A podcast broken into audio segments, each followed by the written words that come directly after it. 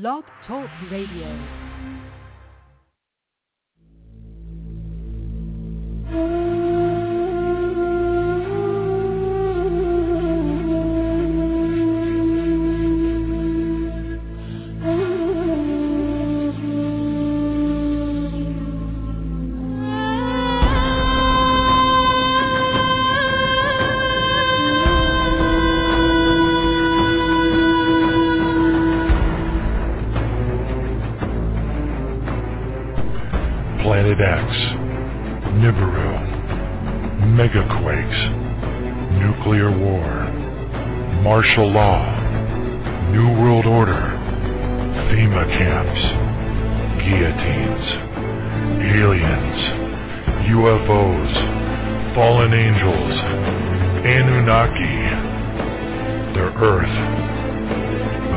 Be the same again. And at that time Michael shall stand up, the great prince who stands watch over the sons of your people. And there shall be a time of trouble, such as never was since there was a nation, even to that time. And at that time your people shall be delivered. Everyone who is found written in the book, and many of those who sleep in the dust of the earth shall awake, some to everlasting life, and some to shame and everlasting contempt.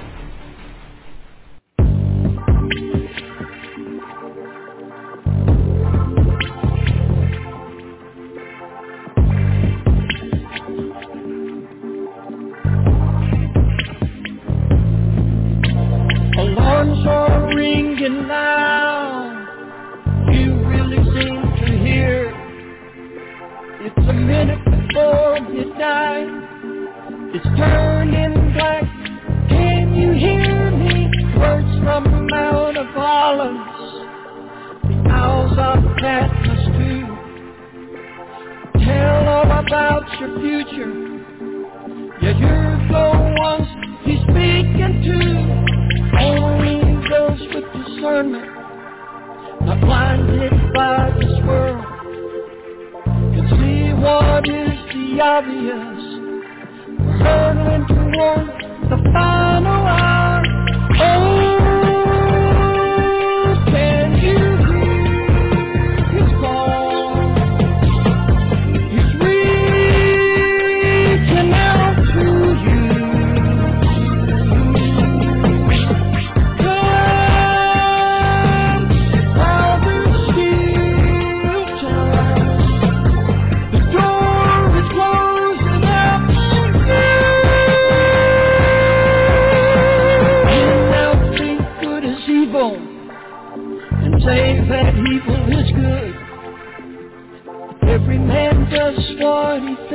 Right in his own eyes.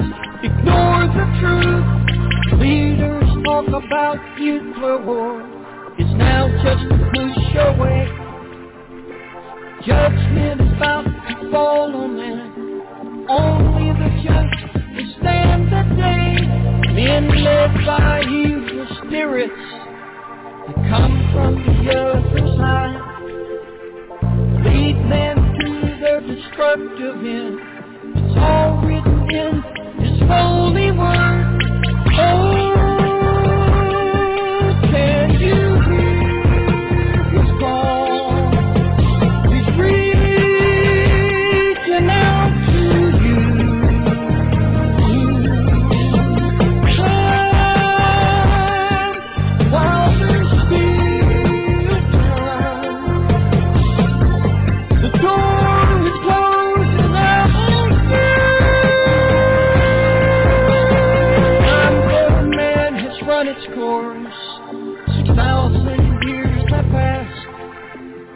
Judgment comes upon the. No time to waste. Run to the cross. Drunk on lies of this age. Feel too smart to believe. Trade their future for their lust. Blinded by sin, they call you to join them. Drawn into the order that Satan has ready to sell their soul for a chance to receive his mark. Oh.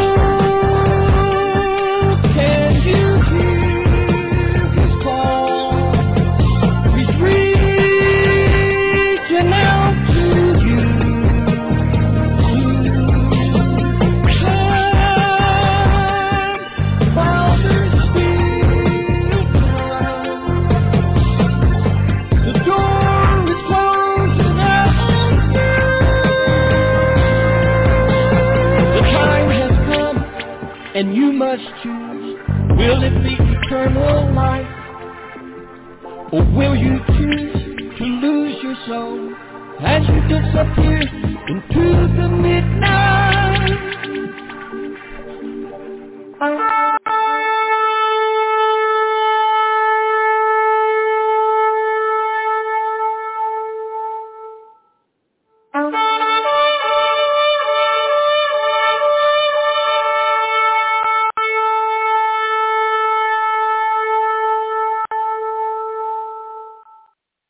Dear Heavenly Father, we thank you, Lord God. We praise you, Jesus. We thank you, Jesus, for the days that we are in right now. They are difficult to deal with. They are depressing sometimes. They are frustrating even more. And we just praise you for it, Father, because we know that it is bringing us to the end of the journey. And the end of the journey is one of great glory. And if we can just keep our mind stayed on things above and not on things of this world, as we're asked to in the scripture, we would have joy. And Father, we just ask you to help us make that transition. We know that it's going to be a continuous journey because we will be pummeled by, uh, you know, manifestations of the demonic in this realm. It will be shoved in our face. We will have, uh, we will have to deal with the things that we've been dealing with for quite some time. And Father, we just ask you to, to anoint us and to, to motivate us and to place a spirit, a, a steadfast spirit upon each of us so that we're able to see the prize, so that we're able to stay focused not on the ugly that is there's so much of and it's just absolutely overwhelming, but Father, to stay focused on that eternal promise of incredible glory and uh, it, it, it's just beyond our wildest imaginations. I, uh, it's, it, and I just praise you for it, Father. I just thank you for my journey. I know I have not completed it. I'm still looking over my shoulders. I know I'm going to get refined some more. I think it's safe to say that most of us will. But we just, Father, I just thank you for helping me to get to a place and helping every one of the listeners of this program uh, step by step on their journey to get to a place where they're going to be able to see each day as one more step closer to your presence and and I mean right there in the throne room. And Father, we just give you all the praise and glory. We thank you for being our savior through Jesus. We praise you Jesus for being our advocate to speak up for us when we can't speak, when we really just don't know what to do and we've thrown our hands down and we're in a miserable mood. Thank you Jesus for being that eternal advocate before the courts of heaven on our behalf against the, the accuser of the brethren. Let us all be brands plucked from the fire. Hallelujah. Thank you, Jesus. Father, we pray that you will place a clean robes, clean, rich white robes upon each of us. Purify us, Father God, as we seek you each and every day to draw in closer to the knowledge of the truth, to draw in closer to the eternal realm, the, the, the promise of glory forever and ever, to rule and reign as as as, as a possible uh, uh, goal and, and reward uh, for the sacrifices that we're making in our lives right now to be more and more like Jesus and be focusing on the things that really matter. Let us be able to see 10,000 fall to our left and a 1,000 fall to our right, and it will not come near us, but not to throw ourselves on the ground and to be all kind of depressed and frustrated with the dynamics that are happening across the world, but to recognize that at midnight we will rise to give thanks to you because of your righteous righteous judgments, hallelujah, to recognize, Isaiah 26 verse 9, when, when your judgments are in the earth, the inhabitants of the world will learn righteousness, hallelujah. We thank you, Father, for being so merciful, because if it wasn't for your mercy, many of us would not even be where we are now. And we know we have a long journey ahead, and it's going to be challenging. And we just praise you for it, Father. Help us keep our minds on you. Lord Jesus, Help us to draw in closer to you every moment of the day to recognize that you are in our presence. The Holy Spirit can overwhelm us through praise and worship to disconnect from this earth because it's just so filthy. But it is part of our calling. And as things get worse, there's going to be much, much more of a need for our prayers, the power, the angels, the dreams, the visions, and all the things that you have called us to do in the days ahead that we have to be prepared for spiritually, physically, and in all aspects of our walk. We pray, O Lord, our God, that you will anoint us in such a way that we will do a fantastic job for the kingdom, for that is the only reason we exist as sojourners on this earth. And when we're able to truly embrace that from the very, very essence of our existence and transcend the uh, the the disappointing unimportance uh, absolutely I mean really you can't even I can't think of a word that will diminish the importance of the earth with the exception of bringing as many of our brothers and sisters through kindness love and good works home to you to give you glory forever and ever. Amen. And now to the Lord Jesus Christ who is able to keep us from stumbling and present us someday faultless before the presence of our Father God's glory in the throne room with exceeding joy. And to you, Father, our Savior, who alone is wise, be glory, majesty, dominion, and power both now and forever. Hallelujah. Amen.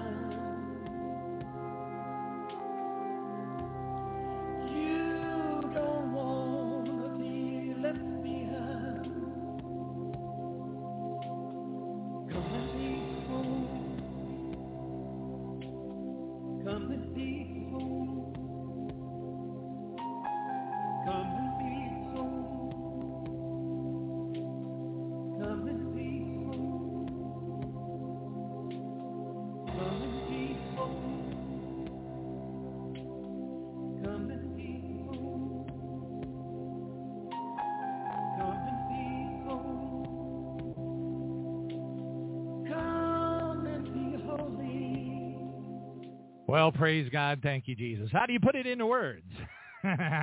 you know what? Um, adjectives, adverbs. I was just having this conversation a little bit ago. Um, adjectives and adver- adverbs are inadequate to to capture the bizarreness. The, the, the I mean, that's not even a word, but I'm going to make it up and I'm going to coin it as a word. Bizarreness.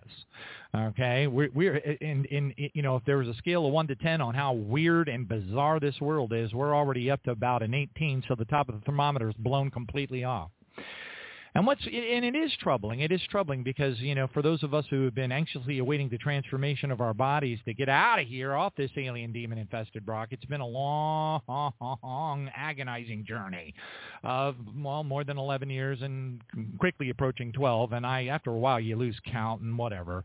And I you know and and a lot of us are still recovering from the audible calling and all of the Trumpianity stuff. And it looks like it's going to come back around our way. I'm I'm actually kind of surprised. I don't know. We'll have to wait and see what's going to happen happen we really just don't know what's going to happen. And one thing that we one thing we know that is happening and will be perpetual, probably perpetually happening until the rapture, uh, is our, or the barley harvest, I should say, because you know we we're blessed enough to know that there's a first watch, a second watch, and a third watch. And I feel sorry for the tribulation saints, always will. I also feel sorry for the people that that will miss the barley harvest. I hope it's not any of us. Uh, we need to keep drawing in closer to Jesus and making it a very intimate relationship. And I, I like I said, I highly recommend that you sing to the Lord. Um, that when you're on your knees in prayer, that you th- you find a song that you think is suitable and you just sing it right to Him. It'll increase your intimacy with Jesus. It will. It has with me, and I'm I'm I'm as you know I'm. I'm I'm as thick as a coconut sometimes. So, you know, if it's if it works for me, it'll work for you. Praise God. But anyway, we need to. That's where we need to put our focus is our intimacy with the Lord. Uh, more praise. I'm guilty as charged. I sometimes I look. You know, I I, I have I don't want to call them habits, but I don't think they're habits. It's practices that I want to adjust.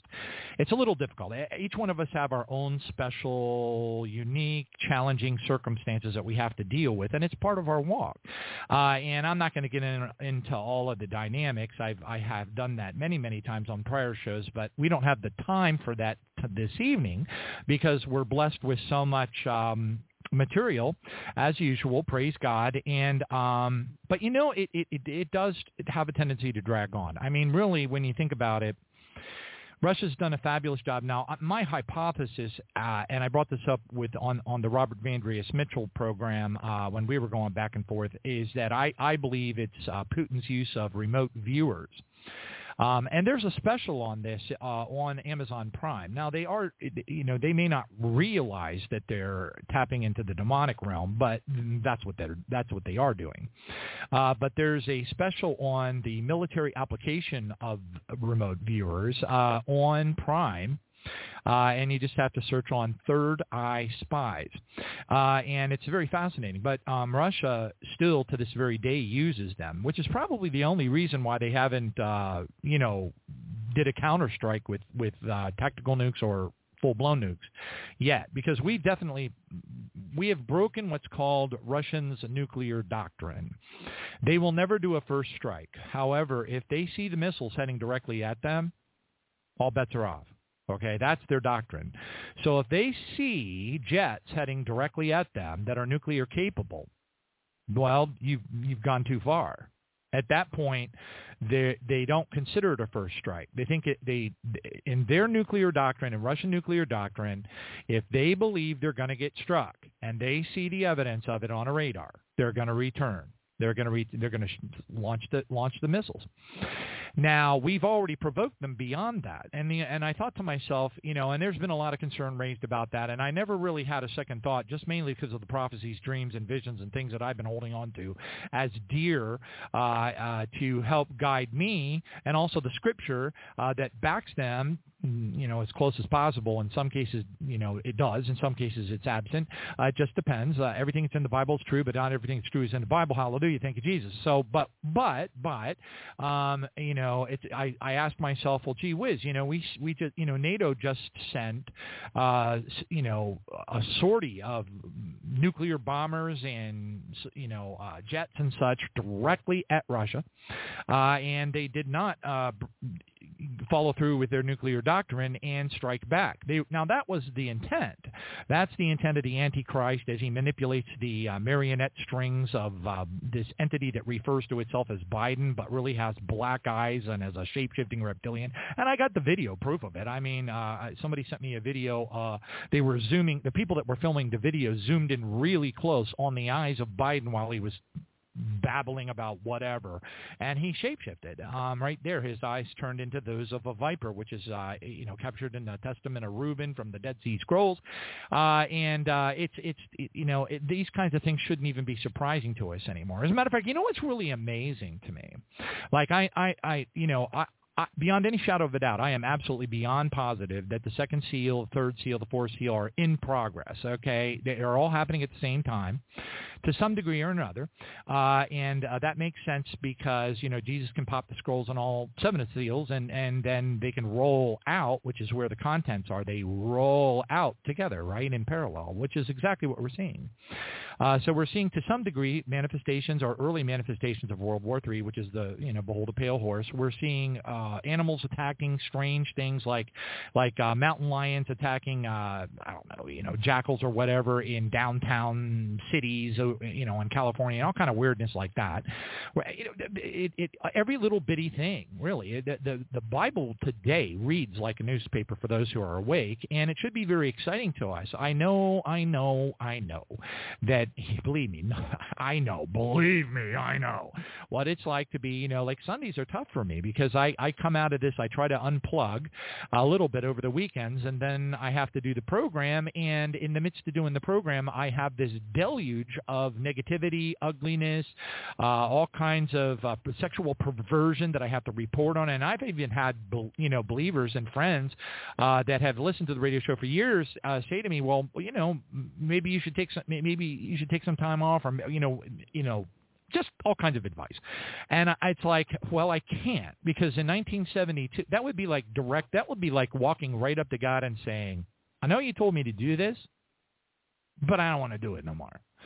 You don't do that. Okay, that's just not a good idea. All right, I won't give you the endless number of examples that, of people that basically did do some, things like that in the Bible and were killed by God immediately. And I'm not going to get into all that. All right, praise God, thank you, Jesus. And never mind that Jesus said, you know, he who takes his hands uh, off the plow and looks back is unfit for the kingdom of God. All right, so I know that I know that I know. I, I look in '72, my mom. I I've talked about this gazillions of times. I don't even know how many. But in '72, at the age of 10, my mother had a dream about me. She only had two major events. The one was seeing the Antichrist, which was a mulatto man. She sat me down. I'm a 10-year-old. I'm a 10-year-old. It was at 39 Runyon Road, Hummelstown, Pennsylvania. You can look it up. All right, and it was in the kitchen of that house. She sat me down and uh, she did. She had a dream this two two different times. One was a vision of the Antichrist, and she sat me down and she said, "Johnny, now you have to understand. My two sisters, who are still alive but much older than me, 20 years older than me, they don't know nothing of it. I didn't know that my mom didn't tell my sisters." And so when I brought it up, they were like looking at me like I had a third eye popping out of my ear or something, you know. So anyway, um, that's fine. But for me, it's like unbelievable. Well, not really unbelievable, but it's uh, astonishing. It's supremely supernatural. And it isn't your vision, but I'm sharing it with you because anything that happens in the kingdom of our Lord Jesus Christ as part of the body of Christ is for all of us. It's for all of our edification. And so I have a duty to share that share it and you know all that kind of stuff. So anyway, so at the age of seven, she had she saw the Antichrist. She knew it was him. She said, "Johnny, I had a vision of the Antichrist." She sat me down right there. She said, "Sit right here, sit, sit here." And she pulled up a chair beside me and she looked me right in the eyes and she said, "I have had a vision of the Antichrist." And he is a mulatto man. And he is almost exactly your age. He is alive on the earth today. The Lord showed this to me. Now, it wasn't until like like 40 plus years later that it that that was brought back to my recollection after Jonathan Kleck prophesied, he's probably one of the first people in the world that prophesied that Obama was the Antichrist. The real one, the Mac Daddy, not one of those passing ones. I'm sorry if you don't believe it, that's fine. There is nothing in the Bible that says it, it does talk about us being of one accord, but you know, it, it, you know, we're never going to agree on everything because no humans do. All right, praise God. But anyway, and and but I do have a duty to share it, and and really anybody who thinks about it. I mean, you know, really, if we go back in time, come on on, did his inaugural speech in the Temple of Satan. I'm sorry, it was the Temple of Zeus. Wait a minute, Zeus, Satan, Zeus, Satan. Hmm. Sounds like the Temple of Satan to me. Right there in the Denver Broncos Stadium, right down the road from the Horse of the Apocalypse with the glowing red eyes outside of the Denver airport. Come on!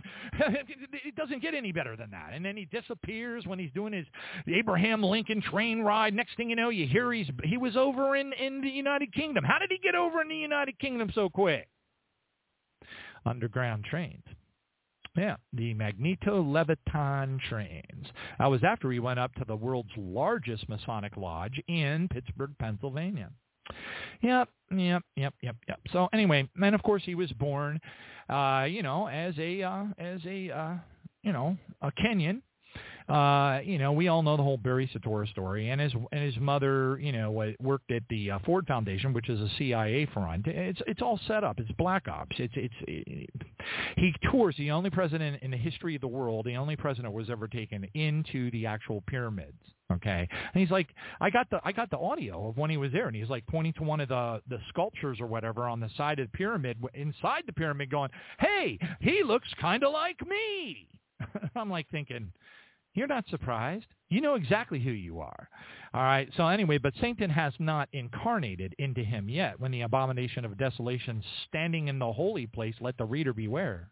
What's the holy place? It's the human body. The temple body, temple body, temple body. Not a third Solomon's temple. Don't make that mistake. If you make that mistake, you are going to miss. You're going to be like all the other pre-trib rapture people that are sitting around waiting for them to start chopping heads of red heifers off, and, you know, as if Peter wouldn't, you know, parachute down on them with an entire platoon of like angry protesters. You know, it, it, it, nobody has any common sense when they read their Bible. I'm sorry, but but anyway, don't be deceived by Third Solomon Temple satanic trick because that ain't happening. All right, um, and oh gosh, the Lord keeps showing me more and more stuff. But I and anyway, praise Jesus for that. So we're past that. We know that that that Obama is in fact the Antichrist. And then my mother also had just to circle back in 72. It was the same year when I was 10 years old. It was right after I'd received the baptism of the Holy Spirit, which was at the age of nine, and she sat me down a second time. This was only you know, and all the time that I spent with her, which is a lot, you know, a lot of years. Uh, you know, she uh, had a second one and she said, I had this big dream, you know, this dream, and it was all about you, Johnny, and I wrote it all down, kind of like the whole Joseph thing. And uh, she, she wrote it all down, and, and she just didn't understand what it was, the meaning of it. So um, Gerald Derstine, who was uh, an evangelist and minister that uh, had uh, uh, ministries uh, set up all over the East Coast and would travel to Florida and then back up to Pennsylvania and spent a lot of time in Grace Chapel at the time. You know, my mom knew him. You know, they were, you know, buddies and they'd talk and that kind kind of thing. And, and she, she wrote down the dream and handed it to Gerald Derstine. Gerald Derstine took it, went on, you know, one of his missionary deals and whatever, comes back and then says to, to my mom, uh, the Lord has revealed what this dream means. And he has told me what it is. Uh, and he, he explained it to my mother. And then my mother sat me down and she said, Johnny, the interpretation of the dream was that you were going to become a well-known end times preacher or something like that. I don't know. She said pastor, preacher. What's the difference? Anyways, um, but anyway, and you will be unmarried. Now, I'm not going to tell you about the whole journey and all the missteps because that we all anyway. But but here I am. Okay, or or as Isaiah said, here am I. Isaiah, what is it, six eight? Anyway, praise God. But um, you know, and it's so mind blowing. So like I can't take work off from from God. You know what I mean? I would love to have somebody parachute down and drop, you know, 2 million dollars on my front porch, but that's not how God works. right? You know, um and so, you know, we're kind of, you know, when when when our heavenly Father says, "Hey, you know, I mean, how can I no, come on. I mean, really, there's two things, two for sure, that I will never, ever, ever falter on. I will never have a second guess about, and that is Obama is the Antichrist, uh, and the and born in the land of the Nubian pharaohs was prophesied by the Awalu prophecy in 1918, which is also known as the Son of Kenya prophecy that he was going to come into power over the United States and destroy it. What do you see happening now? Walu prophecy came true. It's already in progress. All right. So um, anyway, uh, you know, I, so I can't quit no matter what. And yeah, it's a it's a bummer sometimes, you know, to to to to try, you know, to be enjoying a little bit of time in disconnecting and unplugging from all of the ugly stuff that's going on. Don't get don't get me wrong, I stay plugged in a lot. All right, but I'm just saying a lot more than a lot of people do, I think. But um but everybody needs to unplug a little bit and just spend some time in praise and prayer and maybe even watch a good clean movie once in a while just to just to forget about all the wars and rumors of wars and strange uh, LGBT LMNOP entities from the bowels of Sheol trying to I mean all of the horrible things that we, that are happening all around us. Uh, and then when you have to plug back in again, it's like it's almost it's kind of traumatic. But you know, but the, that's when you really got to embrace the fact that you know we're getting so close to our departure right now. I mean, really, as you see, as far as I, I look, as best as I can tell, I don't know when it's going to break. I don't know if we're going to have to go through Trump 2024. I don't know what's going to happen. Are they going to arrest him? Are they going to call the grand jury over the whole Mar-a-Lago deal? You know, um, there's all kinds of threats fly, fly, flying all over the place, but it always seems somehow that he gets out of it every time, doesn't it? And no matter how positive all of the pundits and experts and legal and lawyers and lawmakers and everybody, and they're out, and they is he's guilty, blah, blah, blah, blah. And then Nothing ever happens. He goes out and buys a new 757 with Trump on the side of it, and he's going around doing, you know, his MAGA, MAGA, MAGA, MAGA, MAGA thing. I don't really care. To me, it's irrelevant. Okay, um, I, it, to me, it's like I worship Jesus. I worship our Father. I'm a sojourner. Philippians three twenty says that my citizenship is in heaven. Uh, my my book of James clearly states that if I'm friends with the earth, I'm at enmity with God, and that's the last place I want to be. So at the end of the day, I really don't care what happens on the earth. Okay, this is an alien demon infested stink hole, and we all know it. Hallelujah. Now that being said we do have a job because Jesus said to Peter, if you love me, feed my sheep. Well, that's what, what our calling is. We are sojourners. We're not from here. We're the aliens. Well, not that there aren't other ones, but I'm just saying, you know, we are we are not from here. We are not staying here, okay? Thank you Jesus for that wonderful revelation and epiphany because if we can embrace that and we can see how close we are, compare it. Compare it pre-pandemic. Think about where we were in 2017, 2018, 2019 even. Remember how we were talking about on this program, if you do remember, praise God, how I, I was bringing up almost all the time about the impossible, uh, I for, oh gosh, uh, you know, it was the impossible uh, 343 blood moon pattern that was going to end on 2019. Well, you know, I, and, and I don't know if you remember that, but if you do remember it, um, it good for you because it occurred to me when I went back and thought about the 343 impossible, mathematically impossible uh, blood moon pattern that ended on uh, uh, uh about January of 2019, and then it hit me. Holy mackerel! I mean, think about this. That 343 blood moon impossibly, there is no possible way, math- mathematically speaking, that that blood moon pattern you know, people get all, you know, writing books and going on Jim Bakker show, and they go get all flipped out over, you know, a biblical blood moon uh, tetrad like we had, and which ended with the super blood moon uh, in 2015. Now everybody gets, uh, you know, up, but let me tell you something. That three four three mathematically impossible. You think that you think that biblical blood moon tetrad is rare. There's nothing more rare than the 343 pattern. Now that we had talked about that in great detail um, uh, back in 2019, kind of wondering or, or, anticipating what that might mean as far as our, our imminent departure, etc. Look at that date. That's pretty much really at the point. You got to really kind of get your head around this, okay? Pandemic. Get it? Now, why would that be such a well? Because blood moons usually are kind of like warnings of really bad times, but everybody was focused on the biblical blood moon tetrad that was, you know, that ended on 2015, uh, uh, you know, uh, September of 2015. Everyone was focused. That was what they were writing the books about. Everybody else, so Christianity, by and large, completely missed the three, four, three blood moon pattern that had occurred over the prior, like, I don't know, five or six years or whatever. I have to go back and look at the diagram again. But at the time, I was kind of disappointed because I was like expecting something significant to happen in 2019. Hindsight's 2020, the pandemic.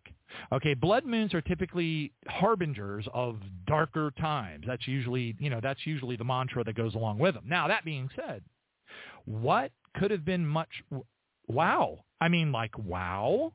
343 blood moon pattern ends in January of 2019. Then out comes a pandemic. That pandemic was the first time since Noah's flood that our Heavenly Father allowed judgments to come upon the entire world. That is an amazing turning point. I mean, really, it's it's it's the biggest turning point in the history of the world since Adam and Eve. Really. Okay, you know, maybe minus the Noah's flood. All right, you know, but the point is that God lifted his hand of protection, obviously, off the entire world, obviously. And what do you, what, what did we have?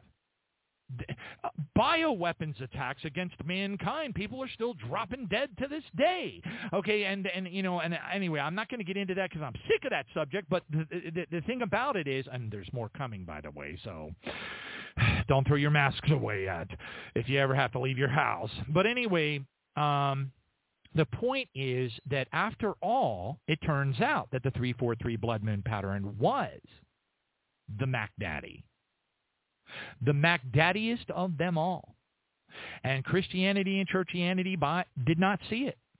We were blessed I don't even remember how I was uh, given it, uh, but somebody sent me a link at one point. I even tried to get the guy that uh, had discovered it on the show, but that didn't work out. But anyway, it's the biggest turning point, biblical turning point of the end times since Noah's flood. Now, if that doesn't give you joy and excitement in your heart about the imminence of our eventual departure, hopefully as part of the barley harvest, because you certainly don't want to be here for the wheat harvest. you know, if you're anywhere uh, located anywhere near the water or in a brick building or whatever, you know, when that meteor, when that Ephraim Rodriguez meteor start kicks off the day of the Lord, the great earthquake in Revelation 6 verse 12, and the, the sun will turn black as sackcloth of hair. There's your three days of darkness. The, the, the, the sky will roll up like a scroll. There's your Bikini Islands nuclear war event. And then you've got, uh, uh, and stars will fall from the sky like a fig tree shaken by a mighty wind. Whoops, those are the same stars that are in Revelation 12. What are they? Fallen angelic beings coming down to the earth. Isn't it fascinating that there are so many movies that are prophetic? You've got the movie uh, without, um, without, uh, oh, dog, dag nabbit, let me move my little, there we go. Uh, my little uh, prompting post-it note here is torn up. Uh, Without Warning, that's one movie. Another one's called Battle L.A., you know that one. Another one's called How the End Begins. Another one is Where the Worlds. By the way, uh, uh, God Healer 7 had, had a vivid vision that of exactly that happening uh, on the earth.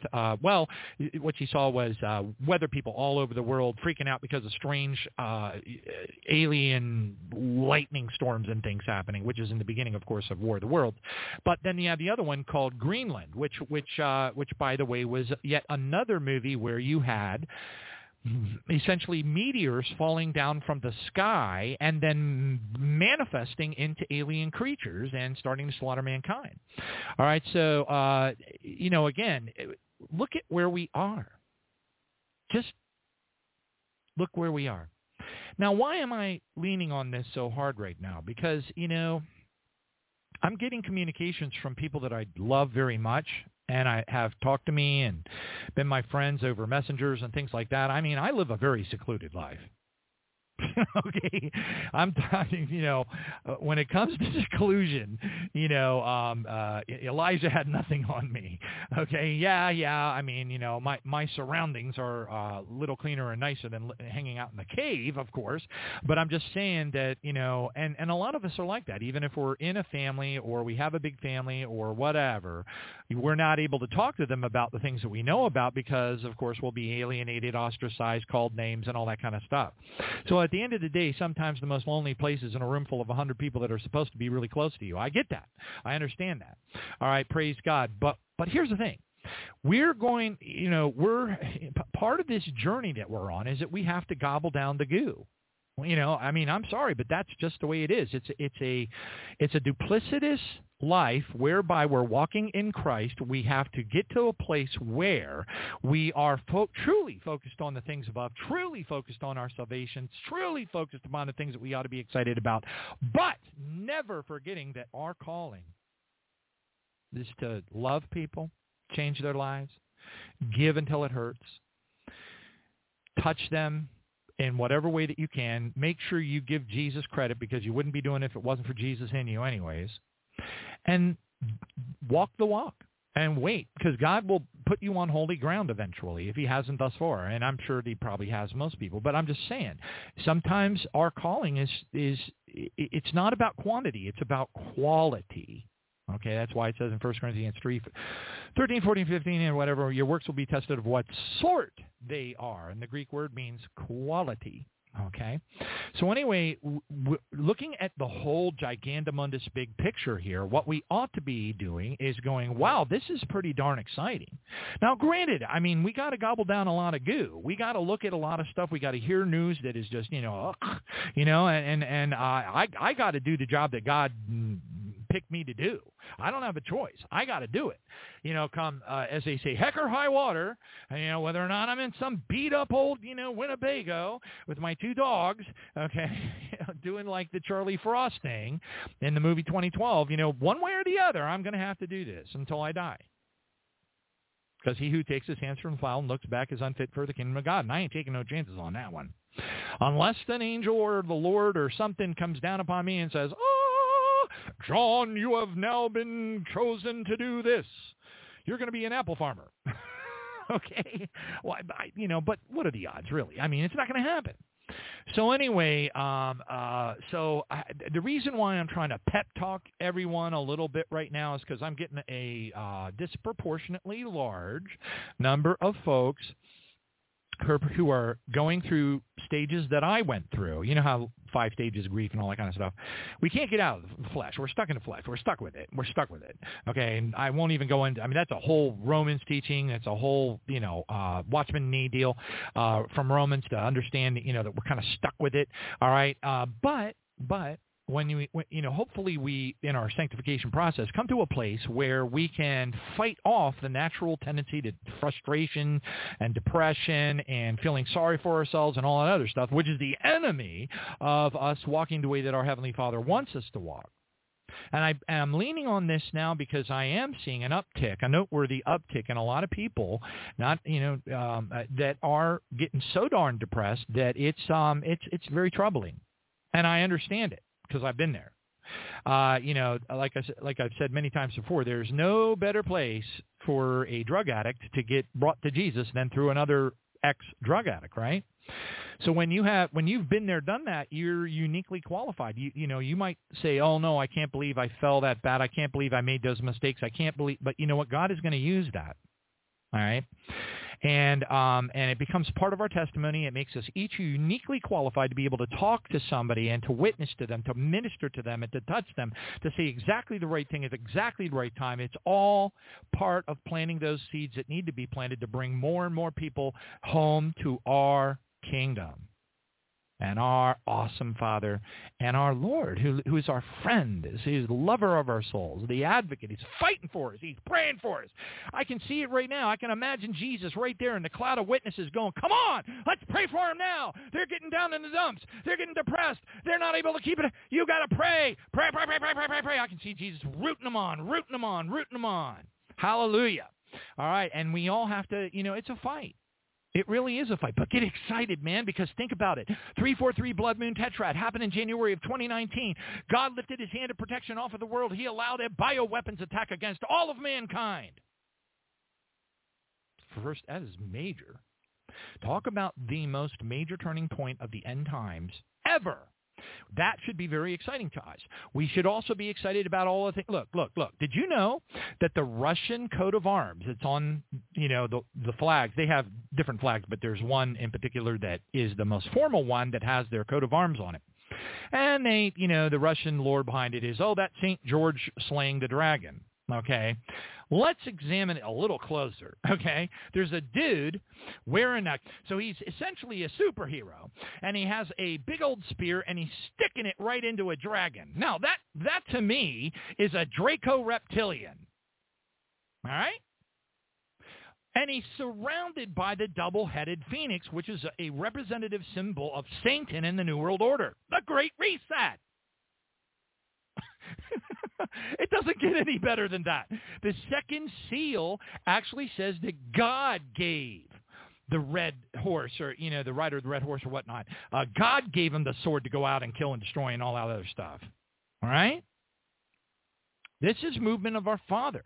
The, the global financial collapse that we all see uh, in progress, the collapse of the petrodollar, all of these things that looks like Biden is tripping over. No, it's all strategically planned. It's been planned for hundreds of years and we're seeing it all happen.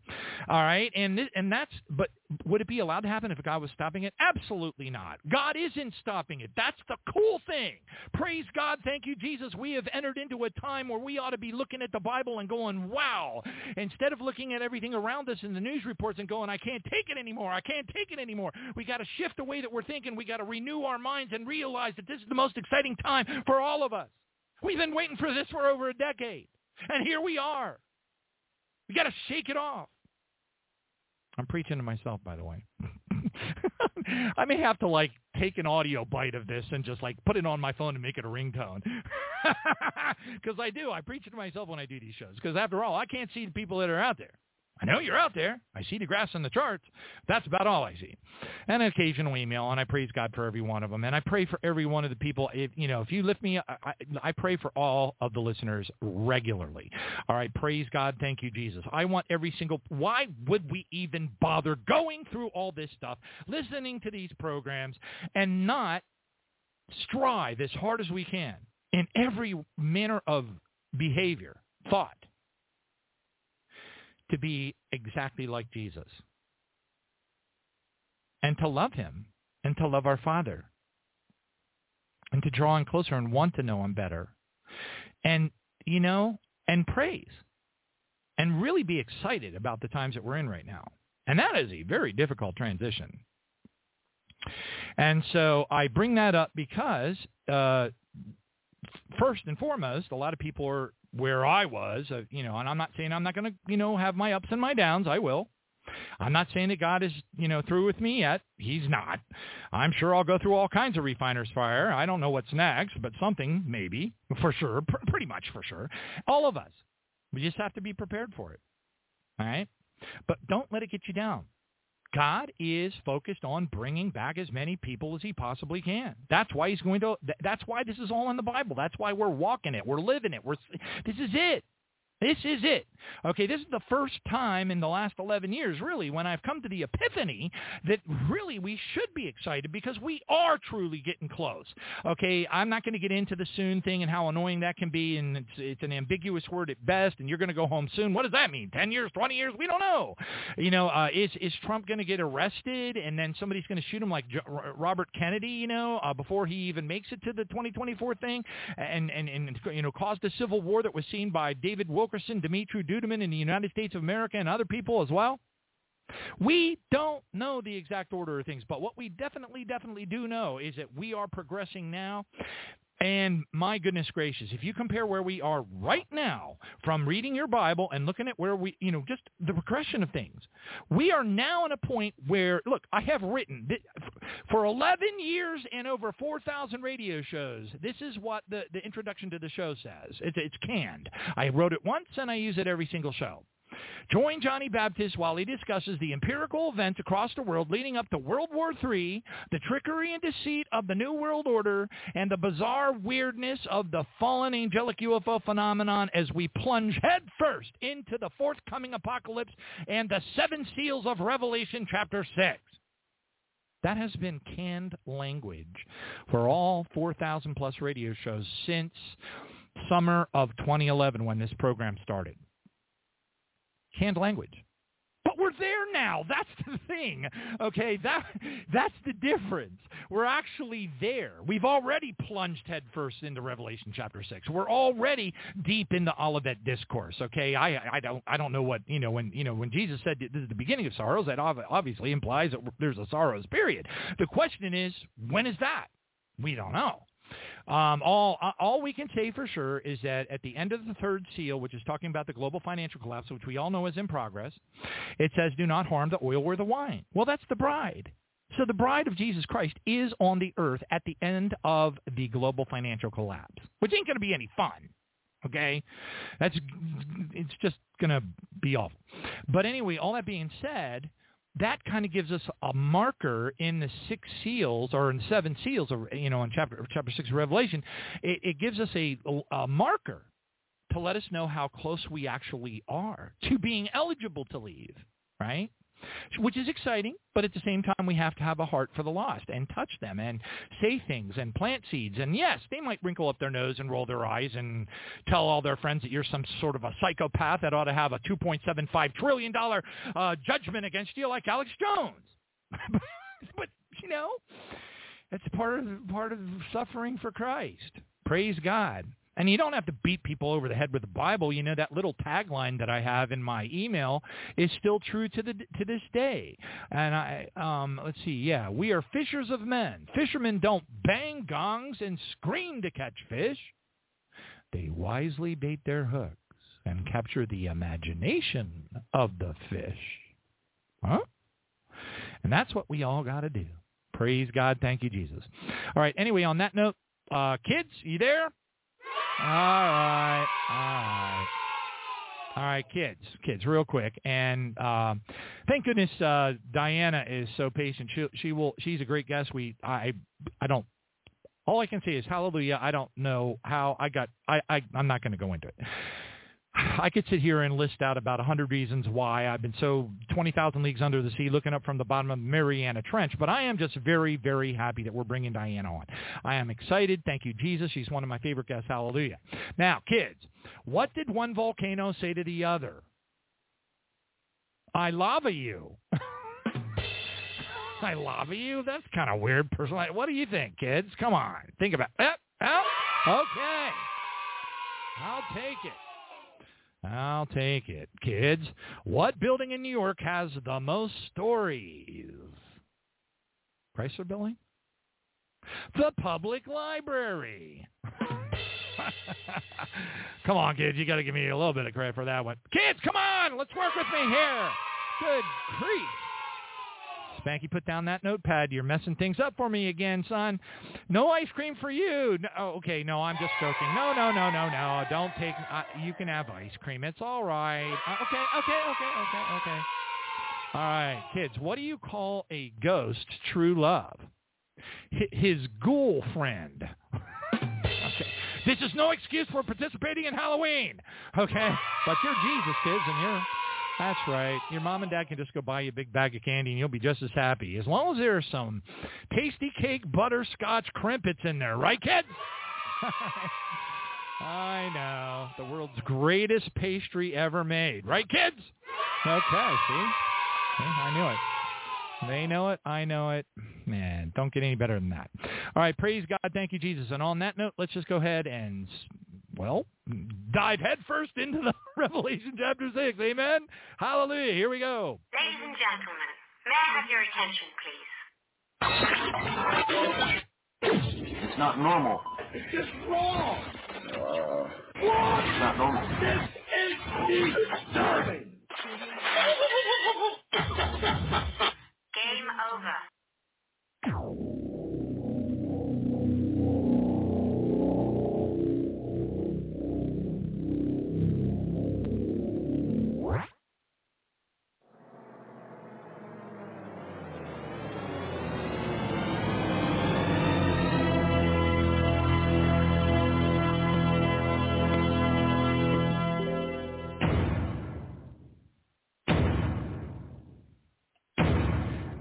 From Wings of Prophecy, Just Praise Him, October 20th, 2022.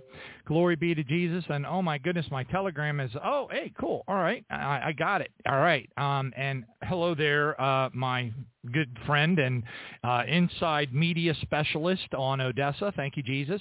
All right, so anyway, um, stay ready. All right, so I'm going to read this prophecy because I believe this one as well is, is anointed. Praise God.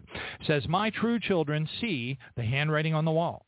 You recognize the signs of my soon return and await it joyfully. Huh? Takes a transition. It's all right. Work on it. Work on it. Pray about it. Pray about it. Many who claim to be mine, but know me not, deny this fact, and it will bring them suffering in the end. They desire the world and not me, and will experience what it what is to come unless they come to know me. Now, do you think putting all your, you know, praying, Father, in the name of Jesus, please put Donald Trump back into the White House? Do you think the Lord's appreciating you saying that? I don't think so. All right. So anyway, because that's very earthly minded. We should be excited about the end times. We should be excited about the manifestation. The Bible reads like a newspaper. We should be excited about the fact that we're going home soon. That's really all that matters bringing more people with us as best as we can. And don't underestimate the power of your prayers. In fact, praying for God to send angels into people's dreams and visions of the night, like Job 33, 14, and 15 says, is probably one of the most powerful ways to get souls saved in the entire universe. It goes on to say, and I quote, My precious children, how I long to have you all home here with me. Cool. All of heaven awaits your homecoming with great joy and much preparation. Um, don't forget my Andes candies. Andes candies! Put Andes candies over on my little section wherever I'm going to be, probably in the very back. I'm sure. Oh, hallelujah. You will not be on the earth much longer. Hmm. Wait a minute. I got to hear that again. You will not be on the earth much longer. Kids? there you go. And I quote, it goes on to say, stay ready to leave as a bride awaiting her uh, uh, groom should. Some of you will leave one way, and some of you will leave in another. But soon your time on the earth will be done, and you will leave all the sorrows behind you. Cling to me more than ever each day, and you will be ready.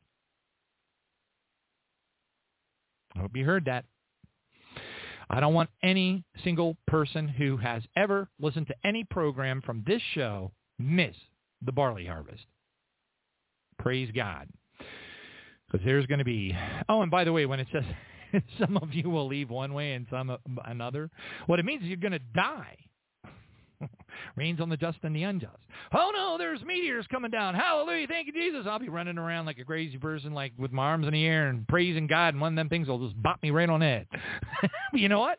And I'm not going to be any, you know, I'll be just standing there in heaven going like, now check that out. you know? So this is, you know, no matter what. Oh, but I want to fly through the sky. Okay, fine. I'll take it any way I can get it. Hallelujah. All right, praise Jesus. Let's go into the apocalyptic news. And just remember, this is all good news. All right? All right, Santa Claus is dead and originally buried in Turkey, and now we know where. So, um, uh, you kids, do you care much about this? They're talking about St. Nicholas, and they think they found his grave and all that kind of, does that matter to you guys at all? Okay. Because you guys put up Jesus trees at Christmas time, don't you? Put like angels on them and all that kind of stuff, right? I knew it. I knew it. Hallelujah. Thank you, Jesus. All right. Um, looking at the time, I am not going to play this audio. I'm going to save it for the next uh, program. Great uh, dialogue here, at least part of it, uh, from Glenn Beck and regarding uh, the uh, the uptick of Christian persecution here in the United States of Babylon the Great. Um, also, um, this one's very short. Oh, it's so disgusting, though. I will I will just read it, and then I, I might play the audio on the next one. But it's Tucker Carlson, and he has a guest on there, and they're talking about this my least favorite. Ugh, so disgusting. Anyway, this is something I'm reading. This is this is published by The Blaze, and it says this is something that was overtly I don't even want to use the word. They clearly said all ages. I'm going to tell you. I'm, just going to tell you. Basically, this um, LGBT um, cross-dressing, creepy stuff they're doing with kids, they're really turning up the volume with it. Okay, it's not just happen, happening in some whacked out place in California now. It's all over the country. Yep, and um, it's about as disgusting as it can get. Uh, a friend of mine sent me a uh, video over Telegram, which is oftentimes unfriendly like Facebook as far as sharing it outside of Telegram. But, you know, some things you just can't unsee. we'll just leave it at that. Now, oh, oh, oh, oh, oh, oh, oh. This one gets a fanfare.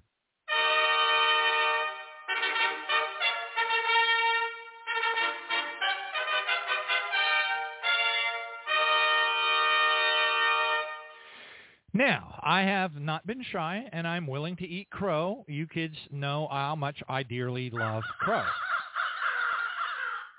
Now, all that being said, uh, I am predicting that there will not be a red tidal wave. And yeah, I mean, there will be. There will be a lot of people voting, but it ain't going to matter. I don't think that um, there's going to be any change in November. I know all the pillow prophets and the Seven Mountains people and all the ones from this list and that list are out there because my sisters love them. And uh, and uh, you know, and they're all saying it. Donald Trump is going to get beamed right into, you know, like they've been saying for the last X number of years, and it hasn't happened, even though they had, you know, Tea Party with Jesus, uh, you know, the day before. My prediction is, and ha- and will stay. I will eat the crow if necessary. That the uh, Republicans will not win power back in November. Now, in fact, I believe that the Antichrist will be allowed to continue to destroy one quarter of the world, which is captured in the scripture on Behold a Pale Horse. which is, you know, the West. Uh, and um, because this is the plan. This, you know, you got the Phoenix, you got to burn the Phoenix to the ground to rise up the New World Order, okay? And anyway, so um, so I just so in all of that, okay, you might there's so I'm just going to share this with you, okay? Here we go. Pennsylvania County sues Dominion voting systems for unauthorized Python script and foreign IP addresses inside the systems. What did I tell you? What did I tell you? I've been telling the people listening to this program that the Dominion voting systems are still there. They haven't done a thing about them. And now we have absolute, beyond any shadow of a doubt, evidence that they are compromised and they have foreign IP addresses access, accessing them in the voting booths. Still think we're going to win? Oh, here's another one. Praise God. To China. Konnech's shocking backdoor access into the United States election data network diagram. So here's another headline uh, giving extremely high levels of detail about how uh, they are, uh, you know, they have this labyrinthine um, hack. We'll just leave it at that. Labyrinthine hack, very complex, and they and they're going to be able to remote control. So so you got Pennsylvania suing Dominion. That ain't going to go nowhere. That never does. They're just going to toss it out as they always do because they're owned by the global satanic crime syndicate.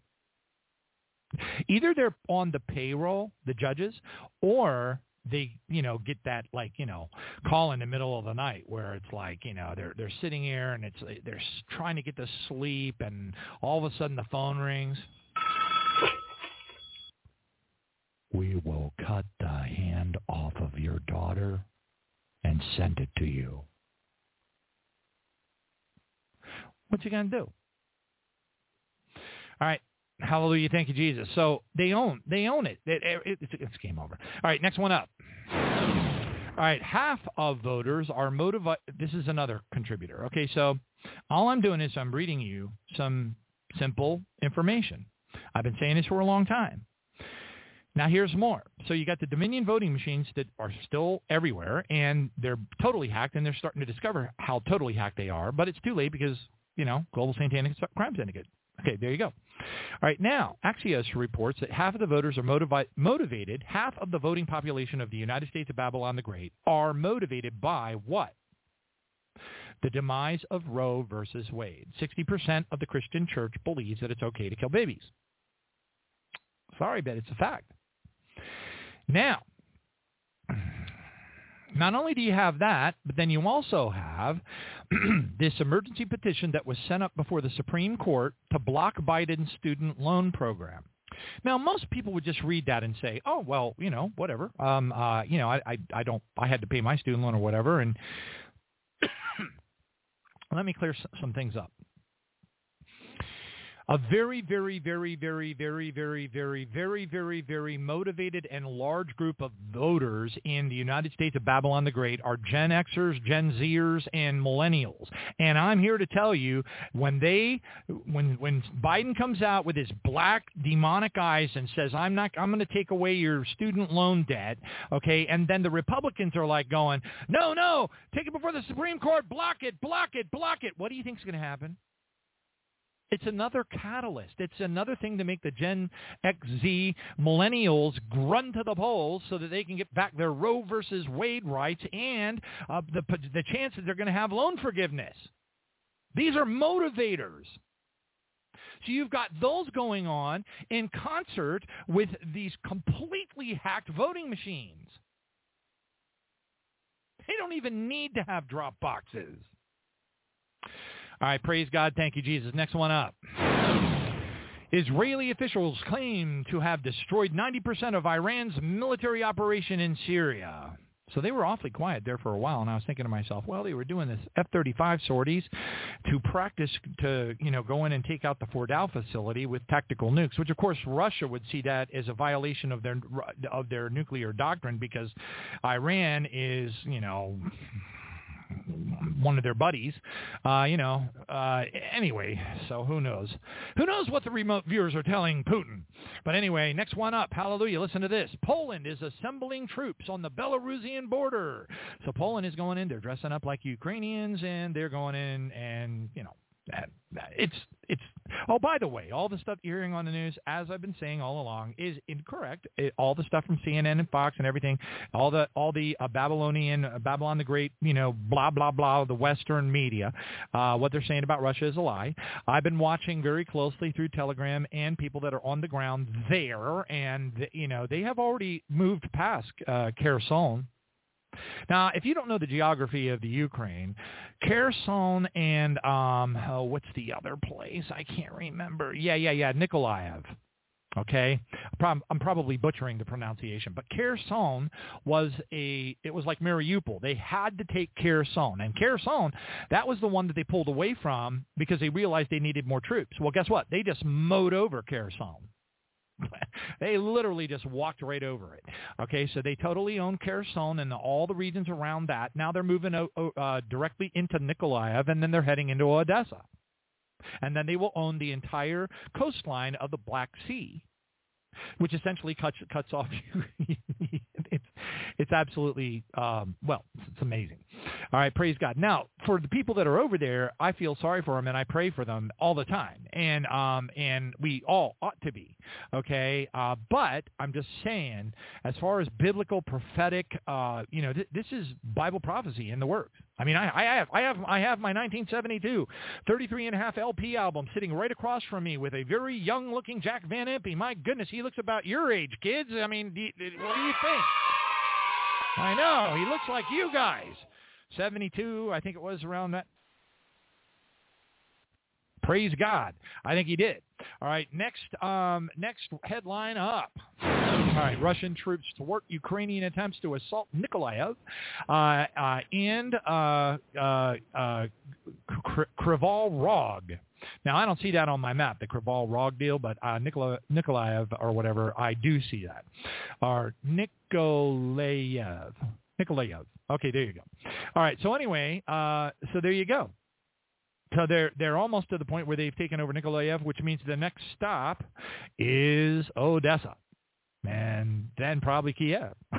Because at this point, they're they're they're not going to let you know that they're going to you know they're going to put in their own control. They're going to get rid of the Western influence and all that kind of stuff. But I think the provocations will continue, and I believe at some point they will probably just say, "The heck with it," and they'll move all the way into Istanbul, if you will, Turkey, uh, as was predicted in a vision by the Vilna Gaon long ago. So anyway, praise God, thank you, Jesus.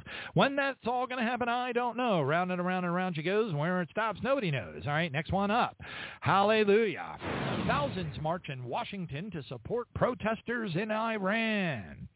So, it, you know, I mean, what does that mean? Not necessarily anything in particular, except uh, it certainly supports the concerns raised by the Iranian leadership that the United States of Babylon the Great is behind all of their misery. All right, um, uh, and uh, you know, you're right. Thanks, Captain Obvious. I was on a totally different track. Next one up. British farmers eye a replacement for crops, according to the Guardian. It's costing them too much money to even attempt to, to plant crops. So now they're actually, some of them are looking at options such as becoming windmills and clean energy and solar panel farms and things like that because there's more money in it and they're starving. All right, but it's it's all part of the fulfillment of the third seal and our imminent departure. Praise God. Thank you, Jesus. Hallelujah. Next one up. All right, Christmas turkeys are at risk, according to the United Kingdom farmers. And I, you know, again, turkeys, turkeys, turkeys, turkeys, turkeys, turkeys. Get your turkeys now, if you can. All right, next one up. Hallelujah. Russia Shoigu warns of, quote, uncontrolled escalation in the Ukrainian conflict. Now, Of course, the lying, seething reptilian West is denying this, but according to Russian intelligence sources, which happen to be very good, right up there with the Mossad, um, they uh, have intel coming in. It says that the uh, you know, the Azov Bandera Nazis are getting ready to explode a nuclear uh, dirty bomb and blame it on Russia to escalate and, you know, invoke uh, NATO Article 5 and blah, blah, blah, blah, blah, blah, blah.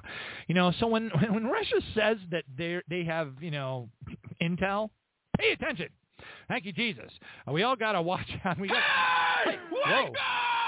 Okay, I am awakened. boy, that's about blew my ears out. I got a headphones on here, buddy. All right, hallelujah, thank you, Jesus. Next one up. Tuberculosis has surpassed COVID as the biggest killer, according to an expert. And we could read through that, but there, there's a big rise of TB out there, which is very deadly. We also have a big rise in polio. We also have two deaths uh, now, I forget exactly where, of monkeypox. Uh, is it the regular monkeypox? I doubt it. Um, I have my official T-shirt uh, that says Donkey Pox, and it has an elephant on it. I, I, I don't want to wear it out in public because somebody will probably beat me to a fruit juicy pulp, and I'm just not into that. All right, next one up. All right. Stop pushing World War III dialogue. Netizen slammed the United States war games near Romania and Ukraine border. See, this is breaking the nuclear doctrine of Russia. If it wasn't, for, I really believe it wasn't for their remote viewers, they probably would have launched already. All right, praise God. Thank you, Jesus. Next one up. Jerusalem Post reports Iranian hackers claim to have, have obtained files of Iran's dirty nuclear projects. Hmm. Wow. That's pretty Im- impeaching. But no surprises here. We know what's coming. We know they're practicing with the F-35s to go in and take out, you know, to use tactical nukes on, on Fordow. It's coming. Oh man, and oh North Korea, boy, they are out of control. I mean, boy, you know the sinking of the the the, the, American uh, aircraft carrier, that could happen any time. All right, praise God, thank you Jesus. Next one up, Euronews reports tens of thousands gather in Berlin to protest against the Iranian regime. Starting to see a pattern here. What if it could lead to Gog and Magog? I don't know. Wait a minute. Gog and Magog is World War III. Oh, sure it would. Okay, praise God. All of these things are catalysts. Next thing up. Ukraine confiscates Russian cargo ships. okay. I ain't even going there. they're, going to get to eating their lunch and popping the bag. Next one up. All right, Biden administration wants national security review of Elon Musk's businesses. Now, why would they go and do that? Because there's something about him, like supporting free speech, that they don't like.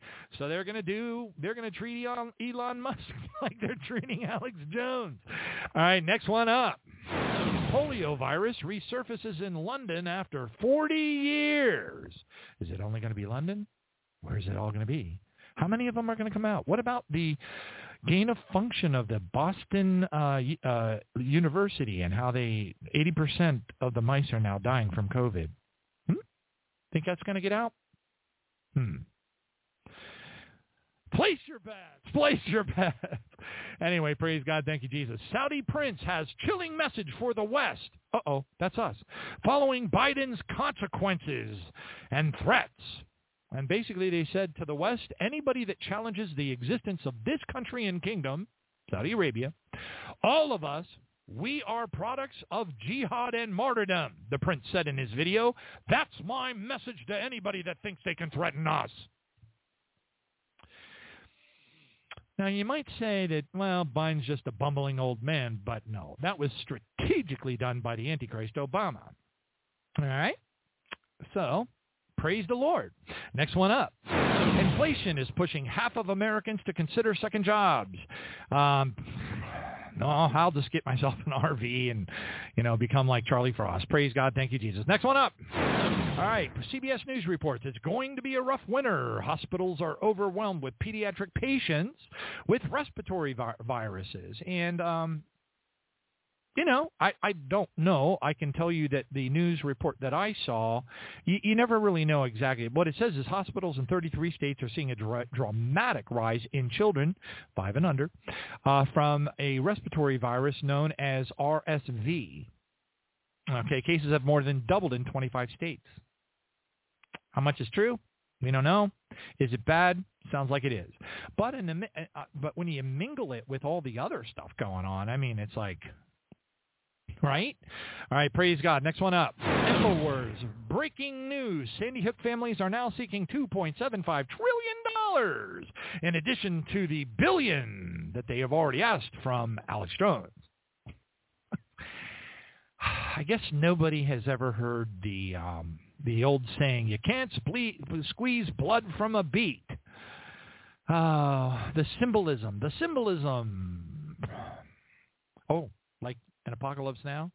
The horror. The horror. New York City announces first two monkeypox linked deaths and gives virus a new acronym. Oh, gee, goody, goody. What is the new acronym? I don't even know if I even care.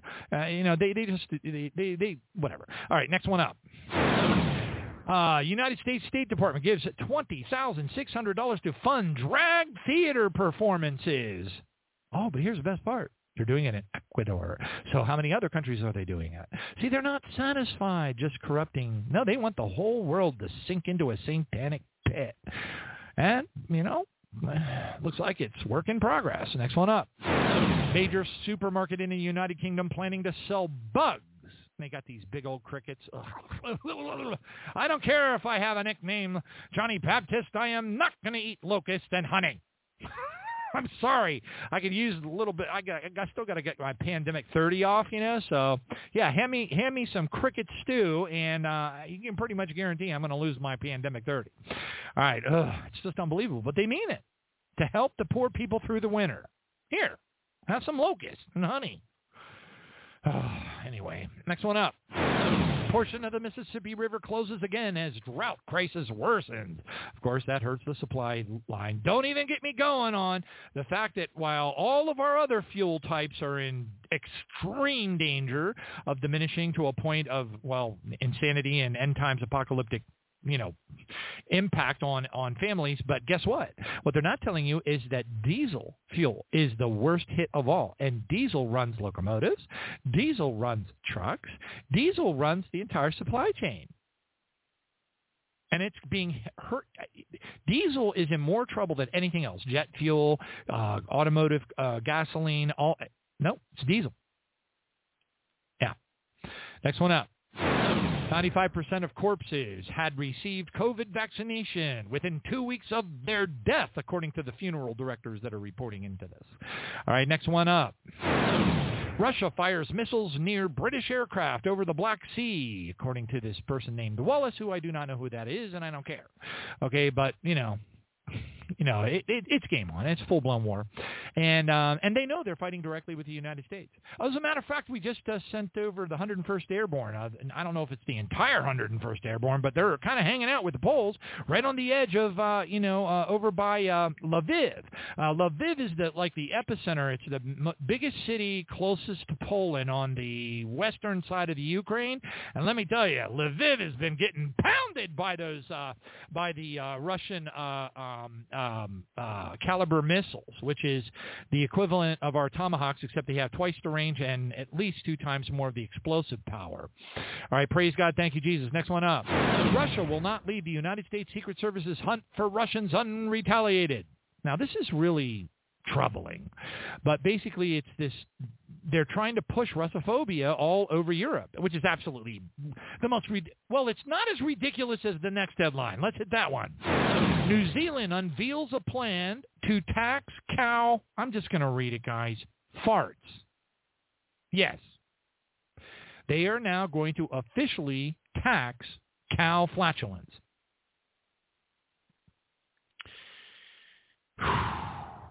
So I I I, I just got to watch what I say because I I the insanity the insanity the insanity. Next one up.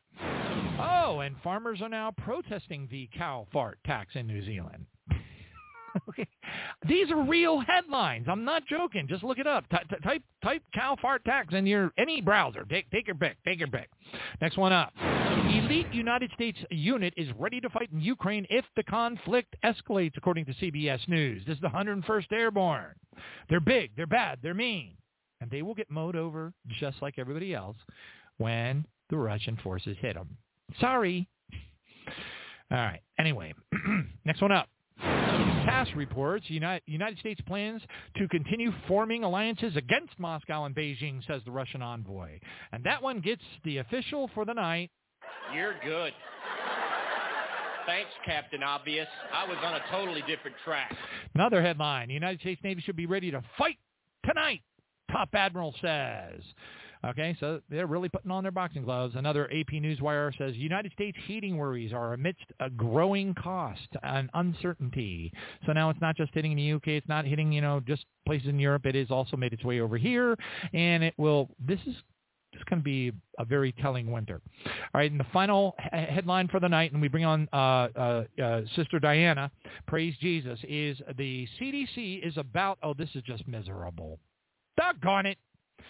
The CDC, which is just, you know, an acronym for shape-shifting reptilians from the bowels of Sheol that live in the bottom of Gehenna, which is the lake of fire.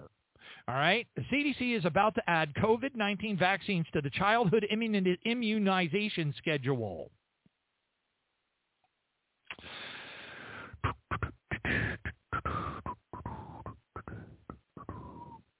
That's bad. Mm-hmm. All right. And on that note, let's bring on Sister Diana Pulliam. Praise Jesus. Here we go.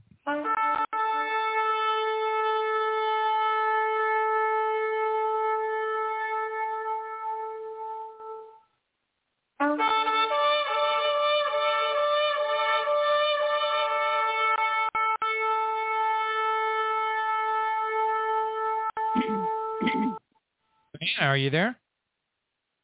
Hello? Hello? I am. Hello, Diane. Is, am I coming you are. through? You're coming through loud and clear. okay, great.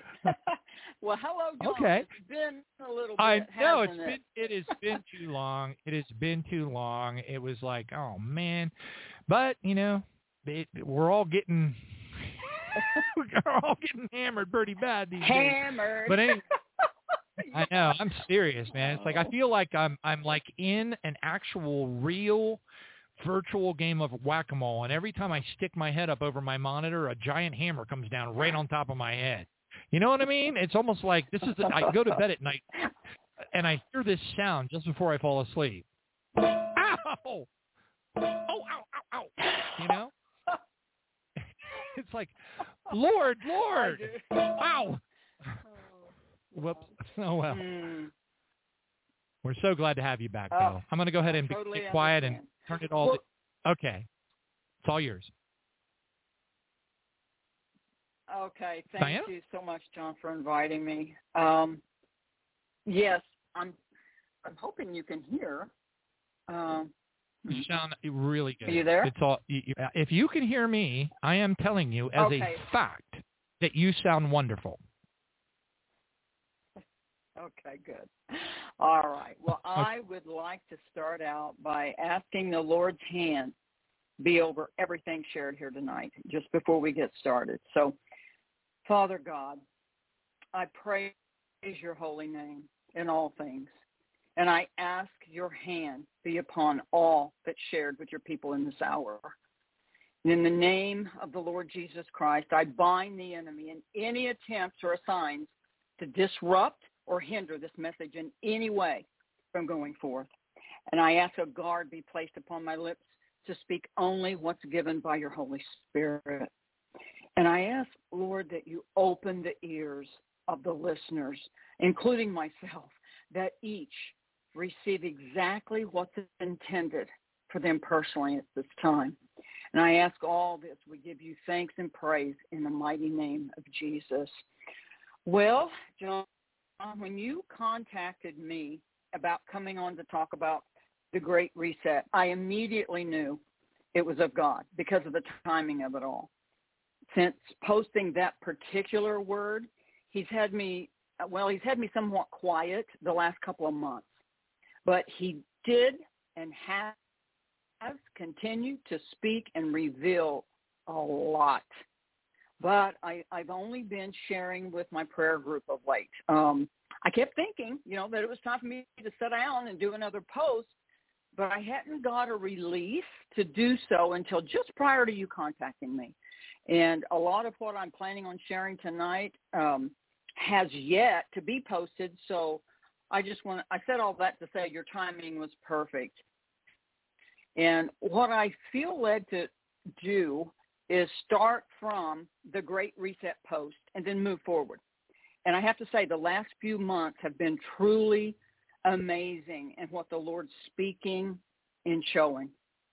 You know, he's giving instructions. He's giving specific instructions on how to be ready for what's just ahead, which, you know, we'll cover as we go along, especially towards the end, because this is what he's telling us right now. So let me go ahead and get started. Um, it was in July, and I have kind of a general uh, outline here, so I'm going to try to stick with, with it, especially getting through here. Um, but it was in July that the Great Reset was posted. Now, it, it was a lot longer than so I highly encourage you to go read it in its entirety for those that haven't. Uh, and it's on the website, themightyhandofgod.com, because I'm only going to be able to summarize parts of it to be able to cover some additional things that I believe the Holy Spirit wants relayed tonight. So if you would bear with me for just a few minutes because I first need to, um, well, I'll just say lay a foundation before you, as the Lord did for me. That's what he did because it's from there he began to pull back the veil, so to speak.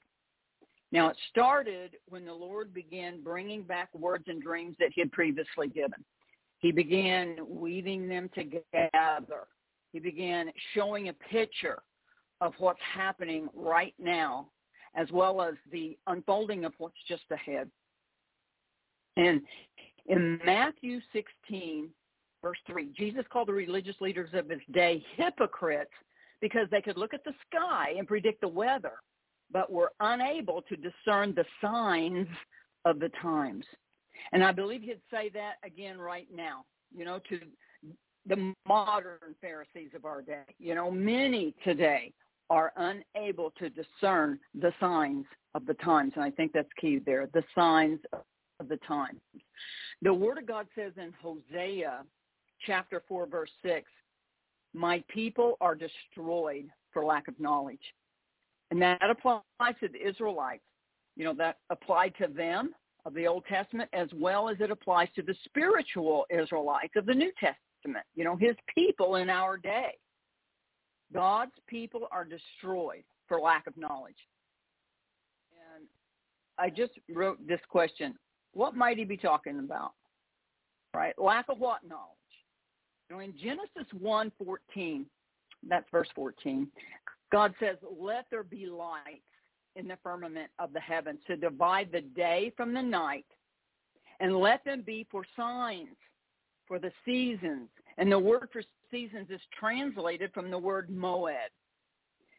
Psalms 104 verse 19 says, he made the moon to mark the seasons. And again, that word seasons is moed, which means appointed times or seasons.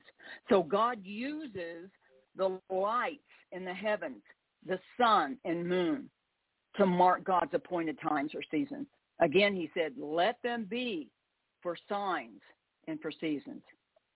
Now, as mentioned, Jesus Jesus did excuse me he did uh, ridicule the religious leaders of his day. He called them hypocrites because they could not discern the signs of the time. So let's see. In a post that was in February 2021, and it was titled "Look Back on What You Were Shown."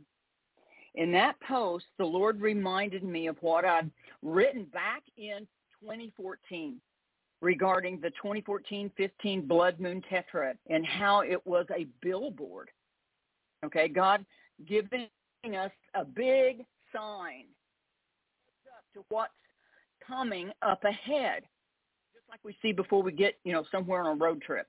And these blood moons on holy days back in 2014 and 15 were pointing towards a moed, an appointed time. They were pointing towards an appointed season. They were pointing towards a season set aside by God up ahead. Not for that time. Set aside by God up ahead, not for that time, but up ahead, pointing to what's unfolding now. Now, a huge thing for me was when I looked at that Tetrad series, I was reminded of the fact that these blood moons totally encased a Shemitah year.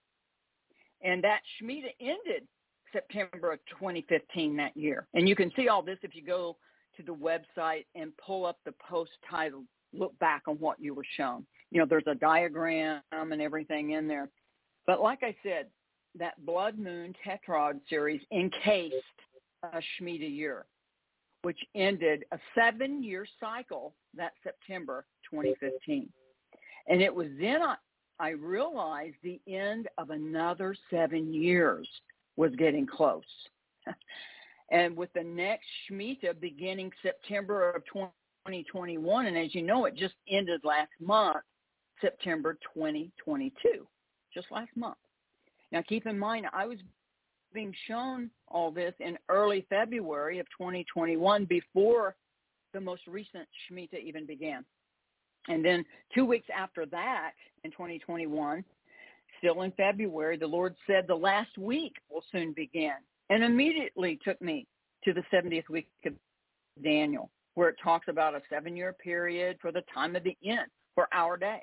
And the word tells us in Daniel, uh, let's see, that's verse 26 and 27, the come will confirm a covenant with many for one week. That's seven years. Now, at that point, I knew God was telling me that, um, well, that last week, that seven-year uh, tribulation period, if you will, was about to begin. Back then, knowing a new seven-year cycle was to begin September of 2022. You know, you pretty much know what I was concluding, right? Thinking that, that, oh no, another seven-year cycle ends September 22 uh, and a new seven year begins. But that conclusion would have meant we just entered the tribulation period last month, you know, going along with that. But God had asked me during a question in February of 2021, just as I was completing the uh, look back on what you were shown article about that 2014-15 blood moon encasing the Shemitah year. Out of the blue, he asked, the Jubilee. Now, I did relay that question in the article last year, but it wasn't until the Lord began speaking to me again about the Jubilee earlier this year in 2022 that I began to understand what he had been showing. And I want to quickly summarize, and then I'm going to go forward. The number seven is everywhere in Scripture. It means fullness or completeness. Now, I may be able to elaborate a little bit more in a minute, but here we are. We just came to the end of another Shemitah last month. But this Shemitah year was highlighted like a billboard seven years ago with the blood moons, all pointing us to what was coming up ahead. It was pointing towards this Shemitah. The Shemitah that ended last month was a very special Shemitah in that it was the seventh in a series of seven. Okay, this is why the Lord asked me a year ago, when is the Jubilee? The Jubilee year came at the end of every seven Shemitah cycles. And every 49 years, there was to be a 50th year of Jubilee added before the next seven year cycles began all over again, before that next, you know, series of seven. So what I'm getting ready to share is really huge for the people of God. So um, may we, I just pray that we hear this in the spirit. Lord God, give us ears to hear right now.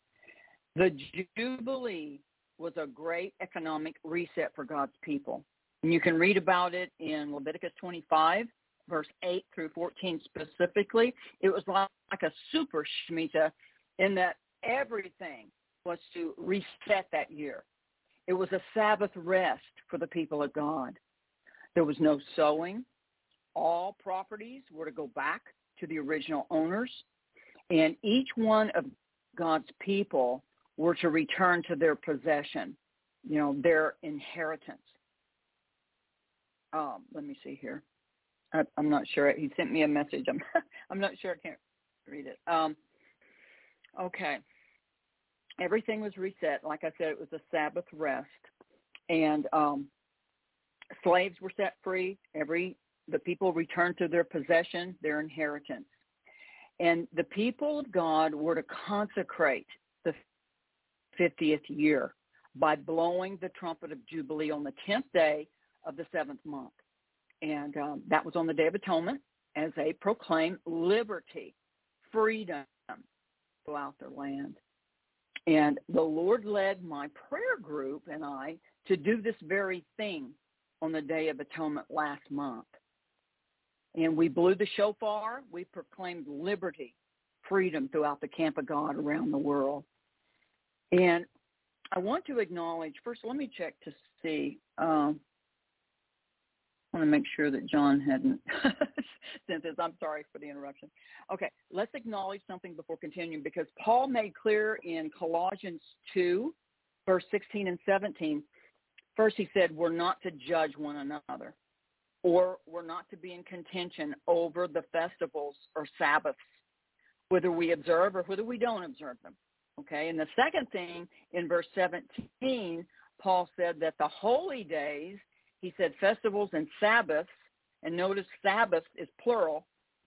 Uh, those Sabbaths would include the land Sabbaths, like Shemitah, Jubilee, like Super Sabbath. You know, he said they were a shadow of things to come. So in verse 17, the Greek word mello, translated to come, is a present active participle. That means events yet future, something pending. Okay, so before addressing the spiritual implications of the Jubilee for the people of God and the specific instructions given, you know, that I mentioned just a little earlier, I want to briefly look, I'm going to pull this up here, at the festivals themselves for an example of how they picture God's, it's his blueprint, if you will, of salvation. Now, the number seven comes into play here again as there are seven holy convocations mentioned. Now, these these descriptions are very general that I'm going to give you, and from a New Testament perspective. And the first few have already been fulfilled. Okay, and the last few, matter of fact, the last four are pending fulfillment. So let me start with the Passover. That pointed to the Israelites, you know, uh, the need for a Savior, the perfect Lamb of God to pay for sin once and for all. Jesus fulfilled that. Next is days of unleavened bread. The first and the last day of this seven-day festival were designated as holy convocations. You know, they it pictured the need to remove sin, the leaven, out of our lives. And we know this can only be done through the work of the cross. Jesus fulfilled the days of unleavened bread. Next, Feast of First Fruits. Now, the first fruits wave sheaf offering begins the 50-day countdown to Pentecost. Jesus was crucified on Passover. After his resurrection, he went and presented himself as the first fruit wave sheaf offering before the Father on the first day of the week, that morrow after the Sabbath, as they were told to do. And that's shown in John 20, verse 17. Jesus fulfilled that. And then Pentecost. This day is also a holy convocation. Originally, it was recognized as the celebration of the gathering of the first fruit spring harvest. You know, and Jesus sent the Comforter, the Holy Spirit as promised on this day of Pentecost. Next is the Feast of Trumpets, or Rosh Hashanah as it's called. Now, this day is a holy convocation, pictures the blowing of the, the trumpet at that second coming of Jesus Christ, that seventh trumpet that's to sound at his coming. This day is pending fulfillment. The Day of Atonement, which is Yom Kippur, this day is a holy convocation as well. And it pictures the day all sins are placed upon the head of the devil, that Azazel goat, and he's bound for a thousand years. This is to happen right after the second coming of Jesus, and that is also pending fulfillment. Next is the Feast of Tabernacles. Some call it the Feast of Booths. You know, the first day of this seven-day festival is a holy convocation. And the Feast of Tabernacles pictures the thousand-year millennial reign of Jesus Christ over the earth, which begins after the devil's bound, and that's pending fulfillment. And then we have the last great day, and it's a holy convocation, and it follows the Feast of Tabernacles. But this day is also called the eighth day of the feast, and it pictures the great white throne judgment. And there's some very amazing uh, times and events that are tied to this day, but this is also pending fulfillment. Okay, so God gave the Israelites his blueprint, his plan of redemption, his seven holy day festivals showing the fullness and completeness of his amazing rescue mission, his redemption plan for mankind. Now notice how absolutely everything points to Jesus Christ. You know, now the Jews, the unbelieving ones are the ones I'm talking about, are in darkness concerning the holy day festivals of God. They have a veil over, you know, they didn't recognize, they didn't accept Jesus as their awaited Messiah. And sadly, most Christians are also in ignorance of God's festival days. You know, they think they're irrelevant for our time. Oh, those were days given to the Jews for who knows what. You know, that's Old Testament stuff, right? But no, Paul said they were given to God's people as a shadow of things to come. Now back to when God asked, when is the Jubilee? And remember, he had said that just prior, he had said just prior to that, that the last week will soon begin. Now I believe the Jubilee precedes the last week, and I'm convinced it began at the end of the Shemitah last month for the house of God, for the house of God. The Israelites ceased keeping Jubilee after the dispersion of the tribes, you know, believing it wouldn't be kept again until after they were brought back together from around the earth. And then now, now that day is coming. It, it, it is going to come just ahead. And they lost track, though, of when Jubilees to be kept but God didn't lose track. Praise God. This Jubilee is for the church right now, the spiritual Israelites. And as we know, things take place in the spiritual realm before manifesting into the physical. Talk about that in a little bit. But as mentioned in that post, a huge eye-opener was when the Lord kept showing me the term economic reset. how it was constantly being thrown around by the powers of darkness. You know, and he showed it to be the devil's version, his imitation, his copy of God's Jubilee. The devil always imitates God. You know, and I want to quickly review um, the Jubilee, how it meant, you know, what it meant for God's people, and compare that with the devil's Jubilee. Excuse me, Jubilee. Now, again, the Jubilee was a great economic reset for God's people. It was a a um, super Shemitah. Okay, let's look at that with spiritual eyes. Everything was reset in the year of Jubilee, and we're in that year now. It was a Sabbath rest for the people of God. Think about that. With no sowing, no toil, all properties back to the original owners. Slaves were set free. Each one of God's people returned to their possession, their inheritance. It's a year of release. You know, the people of God consecrate the 50th year by blowing the trumpet of Jubilee on the 10th day of the seventh month on the Day of Atonement as they proclaim liberty and freedom throughout the land. Now, the devil's jubilee is also an economic reset, but it entails everything being taken from the people, taking control of every aspect of their life. You know, he believes he's the rightful owner of all God's creation and will attempt to transfer all to himself.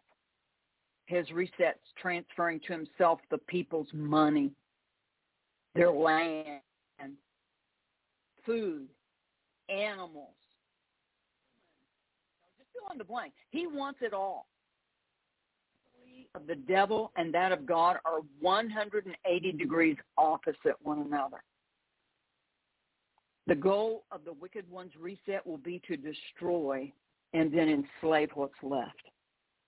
But the Jubilee of God begins with this people sounding a trumpet and proclaiming liberty.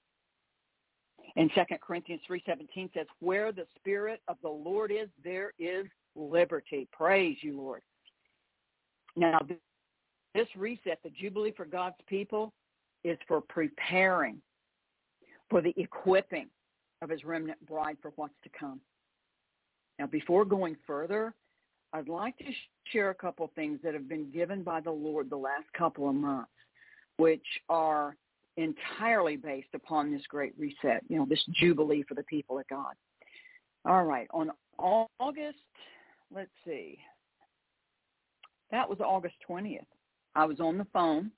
I was praying with a friend when the Holy Spirit asked, do you really want me to finish my work in you? that, that really shook me because I, along with my prayer group, you know, we've been beseeching him. I've been doing that for years, but we've been re- beseeching him to finish his work in us. You know, whatever he had to do to cleanse and purify these temples, to prepare us, you know, prepare these temples for his full indwelling. You know, I'm thinking most of you listening have been asking this as well. And I've learned, though, whenever the Lord asks me a question like this, it's normally a loaded question, so to speak. You know, in that it, you know, I shouldn't be too quick with my reply. Okay, and sure enough, it was just a few days later. He he told me to consider what that might answering. You know, what's it look like? What's it going to look like, him finishing his work in me? And I was released to share this question with my prayer group. And I'm, I'm just going to say I'm led right now to submit that same question to those of you listening. You know, do you really want him to finish his work in you? And before we're answering, he's telling you to consider what that might look like. So what happened was our prayer group took a week or so to go privately before him in prayer, you know, fasting and such, you know, whatever we were led to do as we inquired of him. We asked him to, to show us what we needed to see. Uh, we set aside a time then for those of us feeling led to do so to come together, you know, as a group before him to to bring our answer before him. We consecrated ourselves and we took communion over our answer of yes before our God. Now, as far as considering what that might look like for God to finish his work in you, closer you and I want to get to him in intimacy with each step you take to get closer to God, more and more of your flesh has to be burned up. And as that heat applied, impurity, the ugliness will rise to the surface be burned up and removed. God has to expose things in us.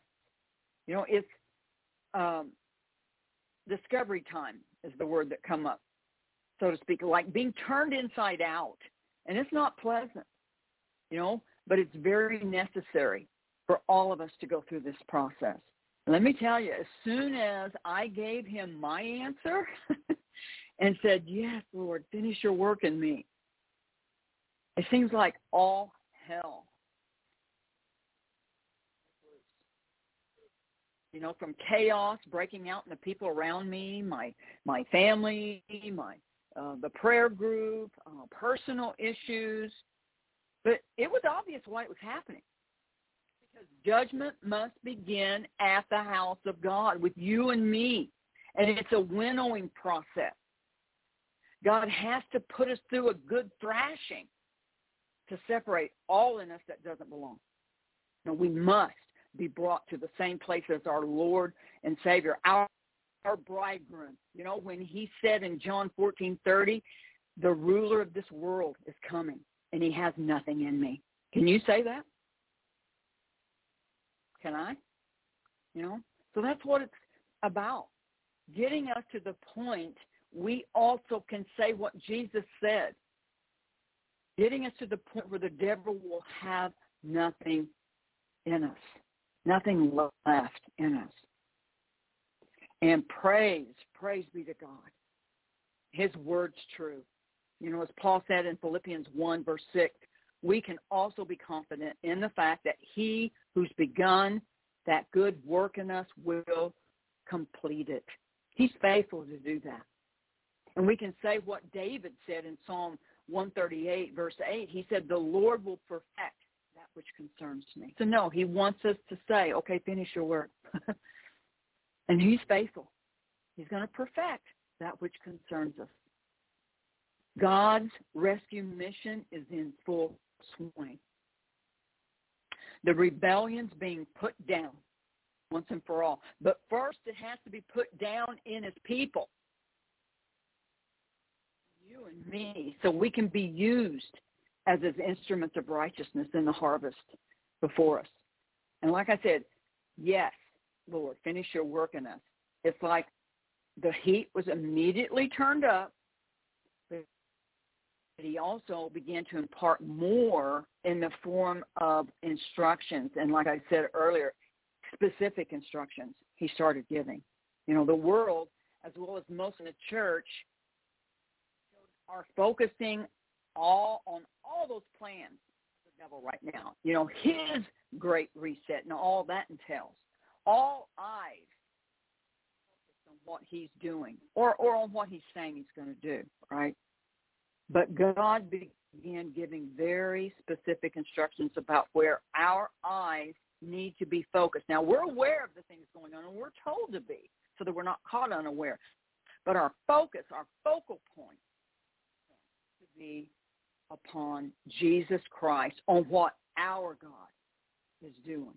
You know, back in May, let me just go there. Um, May of this year, the Lord began to speak to me about the Feast of Tabernacles. And what happened is I just traveled to another state for an impromptu gathering with several um, at a ranch of one of our, our prayer members, uh, a couple there, group members. And, and as I was leaving from that visit with several that had, had come so we could all kind of meet and fellowship together, I said to the host, well, hopefully I'll see you again soon. hugging, you know, goodbye and all of that. And out of the blue, she said, well, there's always tabernacles. Well, as I was making the drive home, and it's a long drive, the Lord brought back what she had said as I was leaving. And as I was re- rehearsing that in my mind, just then the Holy Spirit said, you will come before me and rejoice. Wow.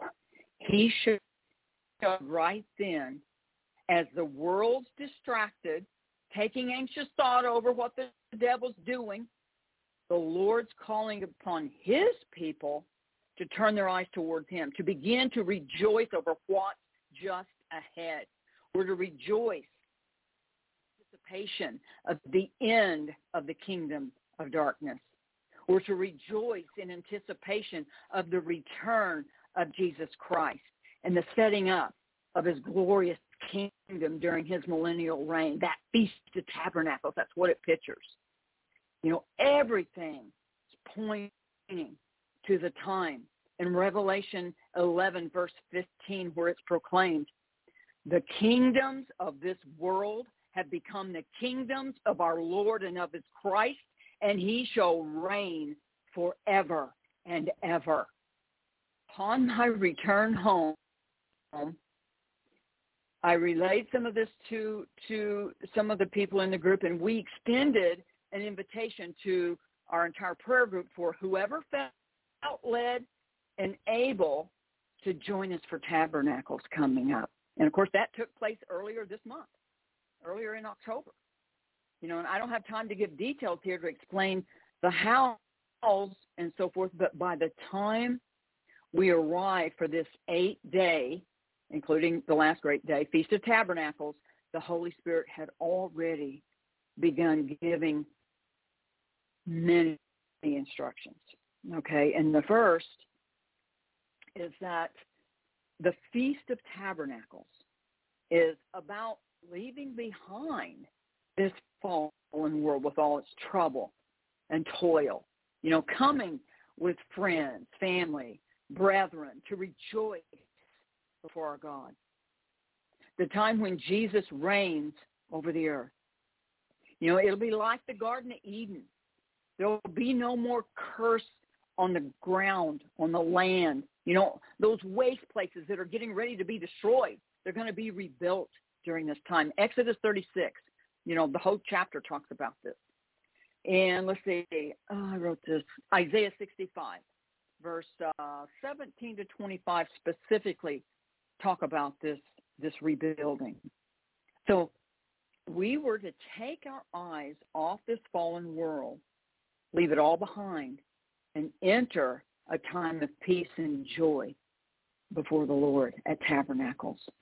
And I want to relay something that happened just before I left because it later proved to be one of the main messages while at the camp. And I'm going to call it the camp right now, the Feast of Tabernacles camp, okay?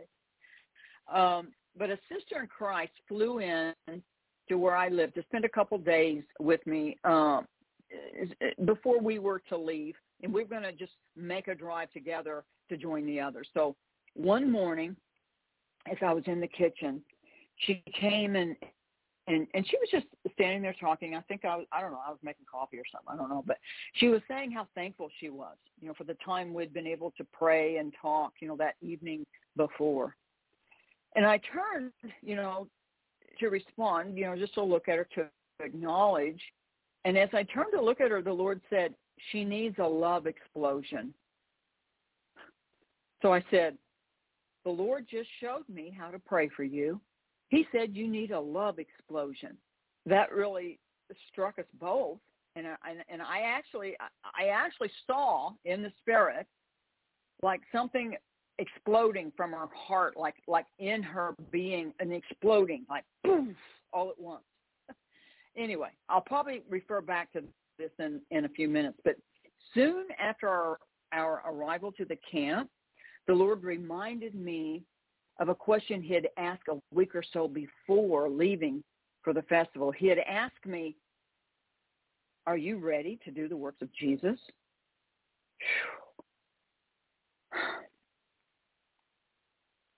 I mean, it had shaken me at the time you know, because the Lord had been speaking about how, for the most part, the church, you know, the church is separated, you know, that we've separated ourselves off from the sinners out there. That's the least of who they want to come into their holy huddle, right? Uh, I've heard it called that holy huddle, and that just really says it all. You know, they want the church wants to stay within that holy huddle. And and I've been led to ponder what that would look like out there doing the works of Jesus, even greater works than he, as he said we would do. And right now I'm getting, again, like I did a minute ago, I'm getting that he wants to ask you listening, are you ready to do the works of Jesus? Now Jesus said, the Spirit of the Lord is upon me because he has anointed me to preach the gospel to the poor. He has sent me to heal the brokenhearted, to proclaim liberty to the captives and recovery of sight to the blind, to set at liberty those who are oppressed, to proclaim the acceptable year of the Lord. Mm. That's in Luke 4, verse 18 and 19. But Jesus was anointed to heal the broken and to set captives free. He came to destroy the works of the devil, it says in 1 John 3, 8. And this is what he sent his church to do. You know, he said, I've given you authority over all the power of the enemy and nothing shall harm you. At the camp, that the work Jesus was anointed to do must first be accomplished in his people. That it's through our healing and delivery taking place first that we're made ready to be sent forth with the same anointing on us to take to the lost and the broken. That is astounding. God woke me up on September 27th. What, about a month ago? At 3.30 a.m. in the morning, he said, I will give you a new heart and a new spirit will I put within you. Now God told Israel in Ezekiel 36 that he would take the heart of stone out of their flesh. Give them a heart of flesh. And that's a soft, very soft heart. So I'm telling you, I was so relieved when he said this to me, like, oh, that's the answer. You know, that he was going to give me a new heart. You know, this new heart and spirit must be given to us in order to go among the crowd of the hurt and broken. So that we can walk amongst the prost and the demon possessed. You know, the church for the most part shuns these. Jesus was led to the Gergesenes. I think I'm saying that right, but he was led to the the, the Gergesenes, where he was met by a legion of demons. Are you ready for an assignment like that? The good news is we're to take heart. He wants us to take heart and be encouraged because he's equipping his people in this hour to do even greater works than he did. This great reset of God, his jubilee for us to give back, to restore what's been lost, stolen, given away, you know? Now further instructions continued to be given at the camp. He began speaking about entering his rest. He was beckoning us to come to his garden. One night when we were we we met a couple times a day and throughout the day and and had you know lots of things going on but it was one night he actually gave me a vision of us standing off and he had his arms out towards us beckoning us to come to his garden that inner sanctuary into the holy of holies and and remember jesus rent the veil that covering into making the way for us to enter this secret place, to commune with him and the Father. You know, God wants to tabernacle with his people. This is about us becoming one with him and each other. And this must take place now in his remnant bride before it can be manifested into the earth during that thousand year millennial reign. And he continued stressing this to us to come in, to enter into that holy of holies. And Jesus said in John 14, verse 12 to 14, here's what he said. He who believes in me, the works that I do, he will do also. And greater works than these he will do, because I go to my Father. And whatever you ask in my name, that I will do, that the Father may be glorified in the Son. If you ask anything in my name, I will do it. So Jesus said we'll do greater works than him because he was going to the Father.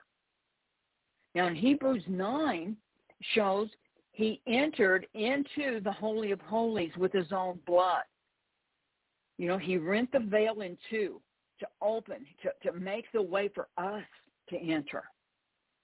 In Hebrews 9, no, I'm sorry, that's verse uh, 19. But in Hebrews 10, verse 19, it makes plain we're beckoned to enter and abide.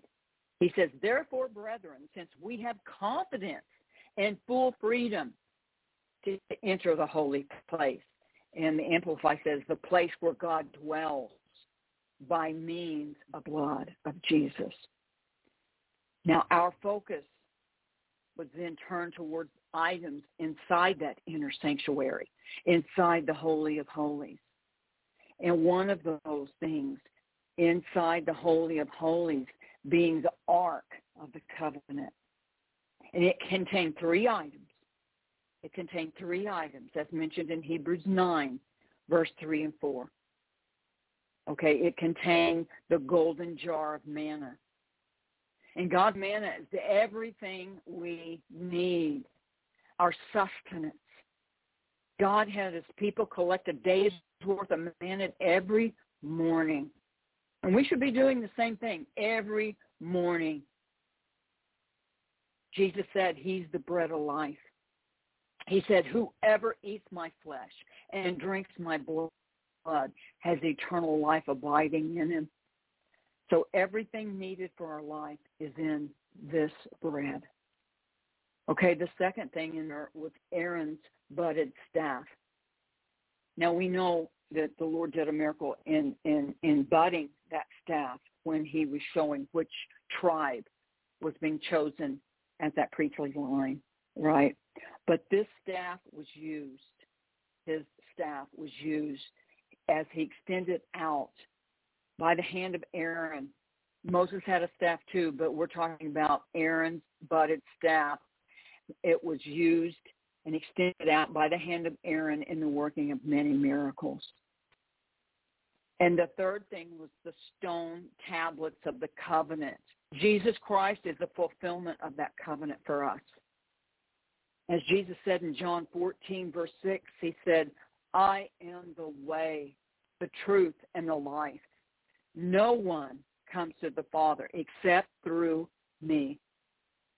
So our identity, our inheritance, everything is in Christ Jesus and that covenant, that new covenant in Christ Jesus. So inside the Holy of Holies is everything we need. You know, the Lord's blueprint.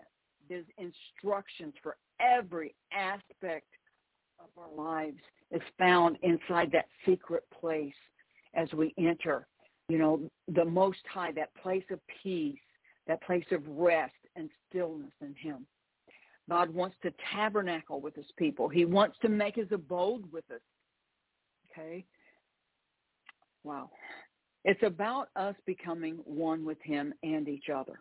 You know, this must take place first in his remnant before it can manifest into the earth during the thousand year reign of Jesus Christ, which is just ahead. So this Feast of Tabernacles, this was a very special feast a time like no other. Uh, taking place, it was taking place during a year of Jubilee where all things are to be restored to the people of God. All that belongs to him in the spirit, as well as ultimately the physical land itself. You know, this year Jubilee is a year of final preparation for the reason that, that we were born. The, the Lord wants to equip his remnant, his remnant bride for our final assignments in this hour. Now, I'd like to do a general summarization in conclusion. Let me take a drink here, just a second. Jesus made clear that his people, you and I, are to know the season we're in. You know, we don't know the day or the hour, but we're to know the season. God gave the lights in the heavens as signs pointing towards his appointed times and seasons. He gave his people Israel his holy day calendar as his overall plan of salvation, his roadmap to know where we are in the unfolding of his plan of redemption. His moads, his holy days are appointed times and seasons. They're shadows of things to come. He's given his people the year of Jubilee, which points towards the restoration of all things. He provides everything needed to prepare and equip his bride for what's coming next. Okay, during this Jubilee, she finally enters her rest, taking her seat in Christ Jesus at the right hand of the Father. And at the appointed time, God's first fruits remnant bride will be sent forth. This first fruits group will be used by God to go forth as the judgments of God fall. They begin to hit this planet. During that time, the greatest harvest ever going to be brought forth. And this will be the time of Isaiah 60, verse 102, where it says, Arise, shine, for your light is come, and the glory of the Lord is risen upon you. For behold, the darkness shall cover the earth, and deep darkness the people. But the Lord will arise over you, and his glory will be seen upon you. Now notice the time frame that this happens. Excuse me. It's a time when darkness covers the earth and gross darkness the people. This is where we are right now. Darkness covering the earth, increasing day by day, as John was talking about. You know, she will be filled with the Spirit and sent out to speak the word of God all boldness. This is when the Lord fills his temple with his glory. This is the love explosion of God that he showed that we need. When he created the heavens and the earth, it was by a love explosion. When he raised Jesus from the dead, it was by his love explosion. Ephesians 1 verse 18 through 23, it talks about how the greatness of his power is towards us who believe, according to the working of his power that he worked in Christ when he raised him from the dead and seated him at his right hand in heavenly places, far above all principality, power, might, and dominion in every name that is named. And continuing in chapter 2, verse 6, it makes plain. It's talking about us being raised together to sit with Christ in the heavenly places. Saints, it's the same power towards us, that love explosion that, right, that raised Jesus from the dead. It's going to rise us up to set finally in all his fullness. And when? That's when we're ready to do the works of Jesus. And even greater works, as he said we'd do. The Jubilee of God entails the restoration and transfer of all things belonging to his remnant, belonging to his people, being given back. We're talking about the power and authority Jesus originally gave his people, which was usurped by the enemies of God while the church slept. I'm raising my hand here the knowledge and understanding of her identity in Jesus Christ will be given back. And she'll go forth in his authority and power. Now, I was given a word on two separate occasions in August and then again on September. So just a month or two ago, within this last two months, that I spoke forth into a recorder about what happens in the Jubilee the Spirit of God came upon me and I just, I, I started speaking and I grabbed my recorder and I just started speaking. I have the recording, but I, I typed it out, so I'm going to read it here. Okay. I said, or he said, during the Jubilee, his remnant, the very bride of Christ, will awaken to who she really is in Christ Jesus. When she seeks him with her whole heart, the final purification is completed. She's filled in his fullness. She will put on the most spectacular display of signs and wonders this world has ever seen. Jesus himself said she would do greater works than him. He raised the dead. He healed the sick cast out devils. What more could there be? She will speak forth mysteries to the principalities, powers, and dominion. She will know who she is in Christ Jesus with her very memory fully restored. This memory goes back before the world was ever made. Now that's the end. There there is some more going to be later on.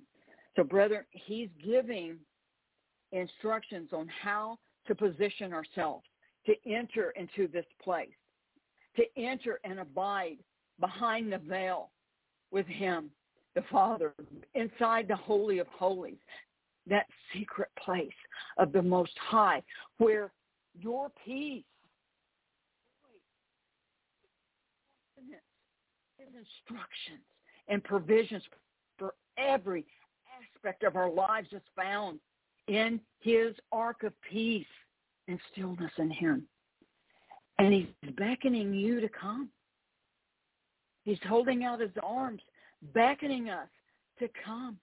This is the place where in him you will live, move, and have your being. It's from this place where our focus and longing is to finally hear the kingdoms of this world have become the kingdoms of our Lord and of his Christ, and he shall reign forever and ever. Saints, the Lord showing it's time to come before him and rejoice. One thing I want to share, what the Lord said the morning after my return home, to Tabernacles. Okay, one of the candles we lit outside one night during our communion time together, and it's one of these little candles that usually only lasts like two or three hours. It remained lit even after we'd all left the next day and went home. And then the next day after that, the host took pics, took pictures as it was still burning 30 hours later. And the Lord whispered to me as I was reading that, he said, the spark of the love explosion has been ignited. Now I pray this message has given those of you listening much encouragement this day as it has me. It has given such encouragement, such excitement. And I just feel that love flowing through, beginning to flow as never before through his body right now. And John, I think this is a good stopping point. So I'm going to turn the mic back to you, if I may. All right. Praise God. Yeah, no, this is um, very, very encouraging. Um, uh, uh, most fascinating, I find it that um, you know many of the verses that you brought up uh, that are supportive of the you know the the revelation and the impartation of um, what the Lord showed you were, um, I guess, not so surprisingly, the verses that I was leaning on on the prayer vigil this last Friday, which I, I just see the spiritual synergy, and I'm I'm like, wow, this is really awesome. Praise God, um, uh, and uh, it is it is very exciting because um, you know w- w- you know we're we're coming upon a time now, uh, which you know I, I one of the things that I've been you know conveying to folks uh, over time is that at this, you know, there's been a lot of prophecies over uh, the last X number of years, quite a few, uh, that have, you know, prophesied essentially that, uh, or, or, you know, whether it was a prophecy or a vision or whether it was uh, somebody feeling that the Lord impressed something upon their heart or whatever the case was, it was that there would be an outpouring of the Holy Spirit that would eventually come down upon those of us who are still here and um, you know essentially praying and at the ready.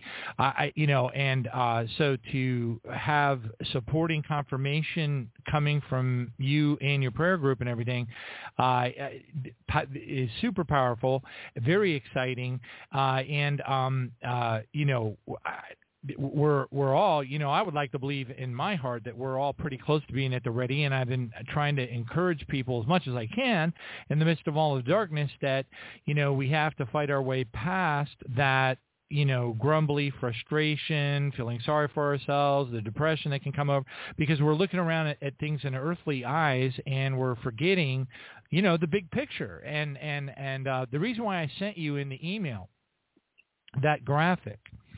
The second email, it's it's uh, at least four or five times more clear, but I, I thought you would find it. Uh, you know, it's not it's it's not to have anything to do with your uh, interpretation of you know the the blood moons and all of that stuff. That it, it's irrelevant to that. Um, but I sent you a picture of the three four three blood moon pattern that a lot of Christians are unaware took place, um, and that blood moon pattern that's in the email that I sent you by the way, uh, I'm going to go ahead and see if I can find it so I can share it with the listeners because I, I mentioned it earlier, but I didn't really give anybody any details, and I'm going to go ahead and give them some details because this is huge. Um, I'm going to let's see, sent and there, the second one. There we go. All right, so um, the blood moon, the 343 blood moon pattern that I'm referring to is very little known. Okay, like I was saying earlier on the show, Everybody knows about the big biblical blood moon pattern. There's books written about it, the one that ended with the super blood moon uh, on September the 20th, uh, I'm sorry, September the 15th of uh, 20, 2015, which interestingly, as the heralder of bad times to come, which is essentially what the blood moon concept is about, watch out, you know, to like a warning from the Lord. Fascinating it was that even at the very moment that the uh, September 15th super blood moon was occurring, in 2015, that was almost precisely when the Antichrist and Dr. Fauci were over in the Wuhan lab pre- preparing for the release of the pandemic. Now, what's fascinating is the 343 blood moon pattern that I've been referring to, which um, the author and the researcher behind it called the Lord's perfect sign. What what you have here is if if you go and if you were to go back and study it, you have three, a 343 blood moon pattern whereby the first blood moon occurred on 12-21-2010, and it was exactly 1,477 days from the center point.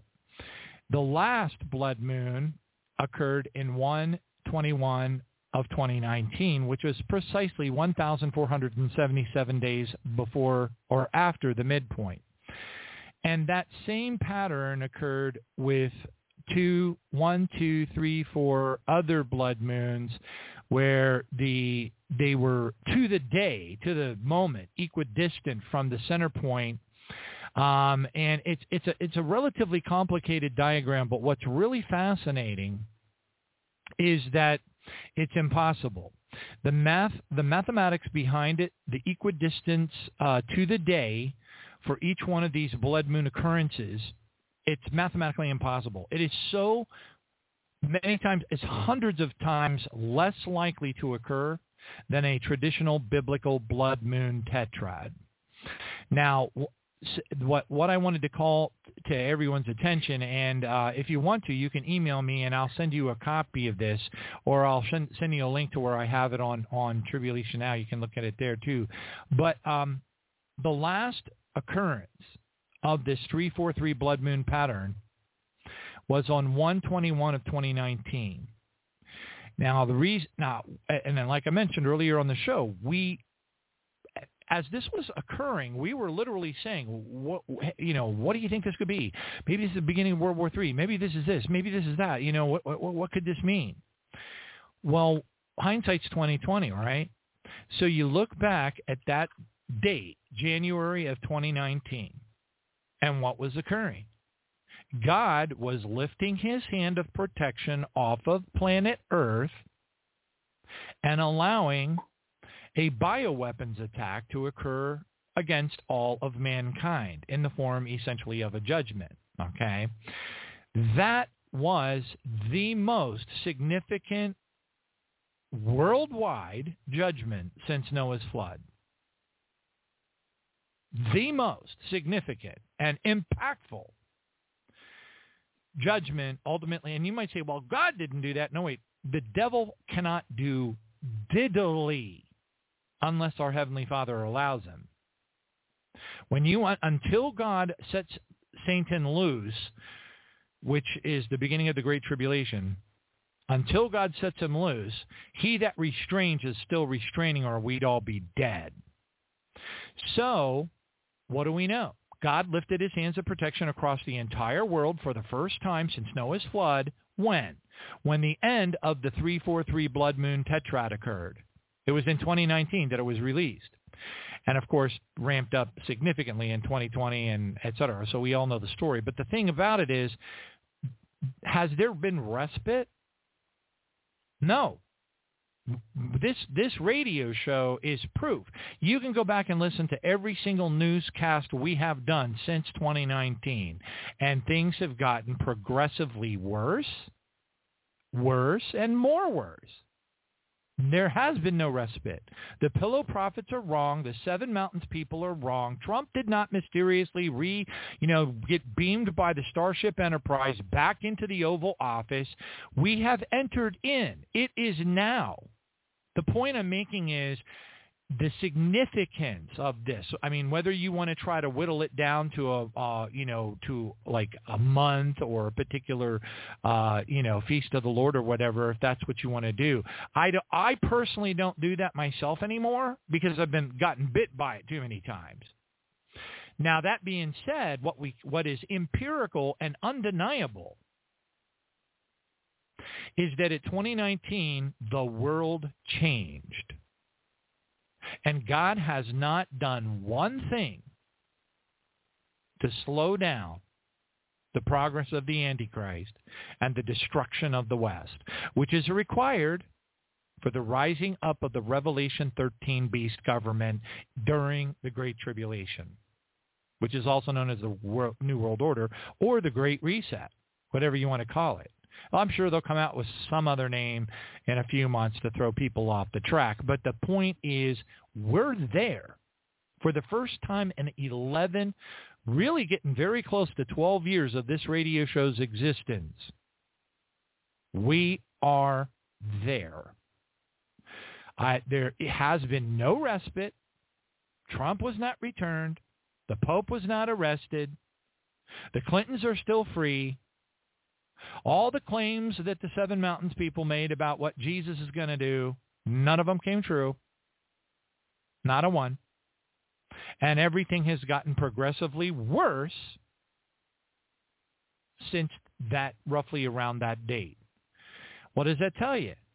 It tells you exactly what the Bible says. It's, it's exactly what Jesus said in the Olivet Discourse. It's exactly what um, uh, Revelation chapter 6 talks about. We are in Revelation chapter 6.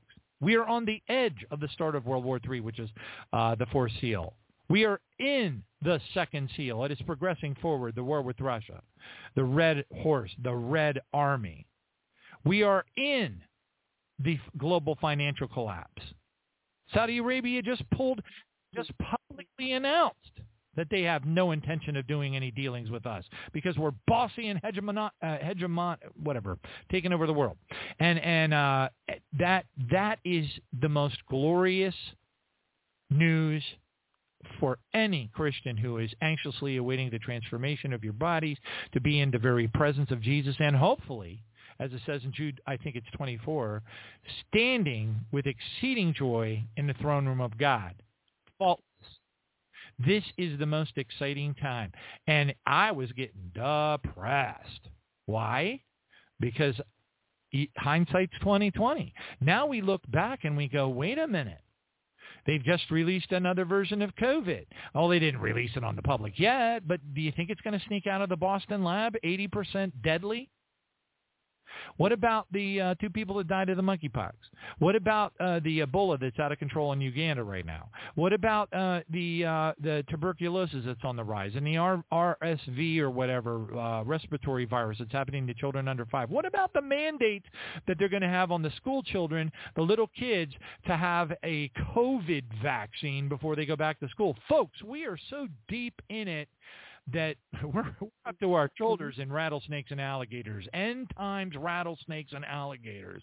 Praise God. And you know what? We're getting closer and closer to what the Lord has shown you, Diana, in regard to that outpouring. But nevertheless, even as we head, you know, forward toward that day or you know period of time, um, we should be praising God and excited and full of joy in the midst of this quagmire of ugly because we can see beyond any shadow of a doubt, biblically speaking, undeniable that we are there that is unbelievable because, you know, the first 4,000 radio shows I did, we weren't there. Okay? So hallelujah. So thank you so much, Diana, for just putting sprinkles on the cupcake. Praise God. yeah? Praise I know. well, it yeah, all is. this You know, I don't. Every time years ago, you would always say, "Are we there yet? Are we there yet?" Now you can say, "Yep, we are there. We have come. We're right there." Absolutely. Oh, we really are. I mean, you know, it could be a while. You know, once you get it, when you get all pumped up and excited, it can't come fast enough, right? If you're excited about going and seeing your family like I am at Christmas time or whatever, you know, I, I even printed out a little laminated picture, you know, of, of you know, because I'm excited about it. I, you know, we all want to have something to be excited about. We all want to be able to get through the drudgery of the week, and you know, and also that refiner's fire that you were mentioning there, Diana, which ow, you know, feels really wonderful when you're going ow through it, you know. But and you know what? To your point, I've actually started recommending that people get, get. I've done it. I'm doing it. It, it is a little nerve wracking, I admit, but I've been on my knees in tears, and I said, "Father, if you got to put me through whatever, if you got to burn my house down, if you've got to throw me to the streets so I can, you know, fight for a half-eaten Subway sub from a hobo or whatever. I don't know, you know, but whatever. You know, it's like, you know, when you, that takes a lot of courage to sit, sit you know, be on your knees before our Father and say to him, whatever you got to do to me, do it. Because I don't want to miss. This is it. We, we got one opportunity to make the barley harvest. And let me tell you something, you do not want to miss it. Because you think things are ugly now? Oh, man. After the barley harvest, folks, mm-hmm. it's going to go downhill like you cannot even imagine. I mean, we're talking about, you know, um, Exactly. You know, Chinese, Russian soldiers, you know, paratrooping down into your, uh, you know, cul-de-sacs, and I mean, you know, it's gonna, it's nothing compared to what we're going through now. So anyway, praise God. Thank you so much for sharing this mm-hmm. message. It's so praise timely. God. Yeah. Amen. Do you want to go ahead and close with a prayer? Thank and also you. share again your uh, website with everybody again. Okay. Okay. Yes, I will. I will. And and one thing to add before I close in prayer is what you referred to. You know, is it just getting into that that secret place. You know, asking asking for for you know him to finish his work in you. Well, what happens if you really are seeking him with your whole heart? That peace of God comes upon you to where whatever you're doing or whatever's coming upon. Now, you know, I, I, I'm not there yet, okay? But what I'm saying is I have found a big difference because you stay in peace no matter what's going on, going on around you in the midst of the storm. It's, yeah, follow those instructions, guys. Get, get, get still, get, uh, get seek him. Um, just, uh, you might listen to the parts again about the specific instructions on how to enter in. So praise God. I will ask the Lord's blessing, Father in heaven. Again, thank you so much for this time that you've made available to share, for your saints to share with one another. And I pray the Holy Spirit will continue to minister this message, this encouragement in the days ahead, and for understanding uh, and what you intend, whatever you intend for each individual listening, that they receive according to all your will and purposes. And I pray peace. I speak blessings over your people around the earth. Lord, help us. Help us to be still before you, to set our eyes only upon you in this hour. And we praise and worship you in the mighty name of Jesus. Amen. And yes, you can reach uh, me. You can look at the website, uh, www.themightyhandofgod.com. That's themightyhandofgod.com. God bless. God bless you all. Thank you so much, Diana. Powerful synergy there uh, for all of us and very exciting. And that's what we need. We all need to lift it up in the midst of all of this, you know, ick. Um, uh, anyway, praise God for that. And uh, tonight's Sunday, the uh, October the 23rd. And, uh, you know, Lord willing, we'll see you at 7 o'clock this Wednesday night. God bless you all. Thank you for joining us. Thank you, Diana.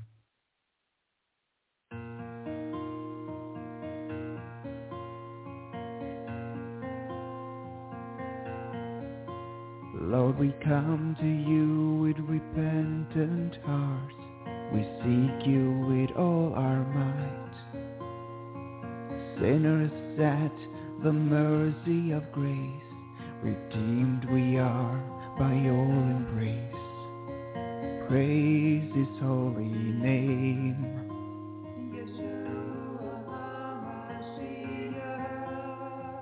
Praise the King of Kings.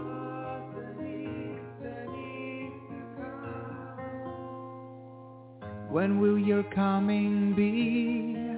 When will your trumpet sound for me?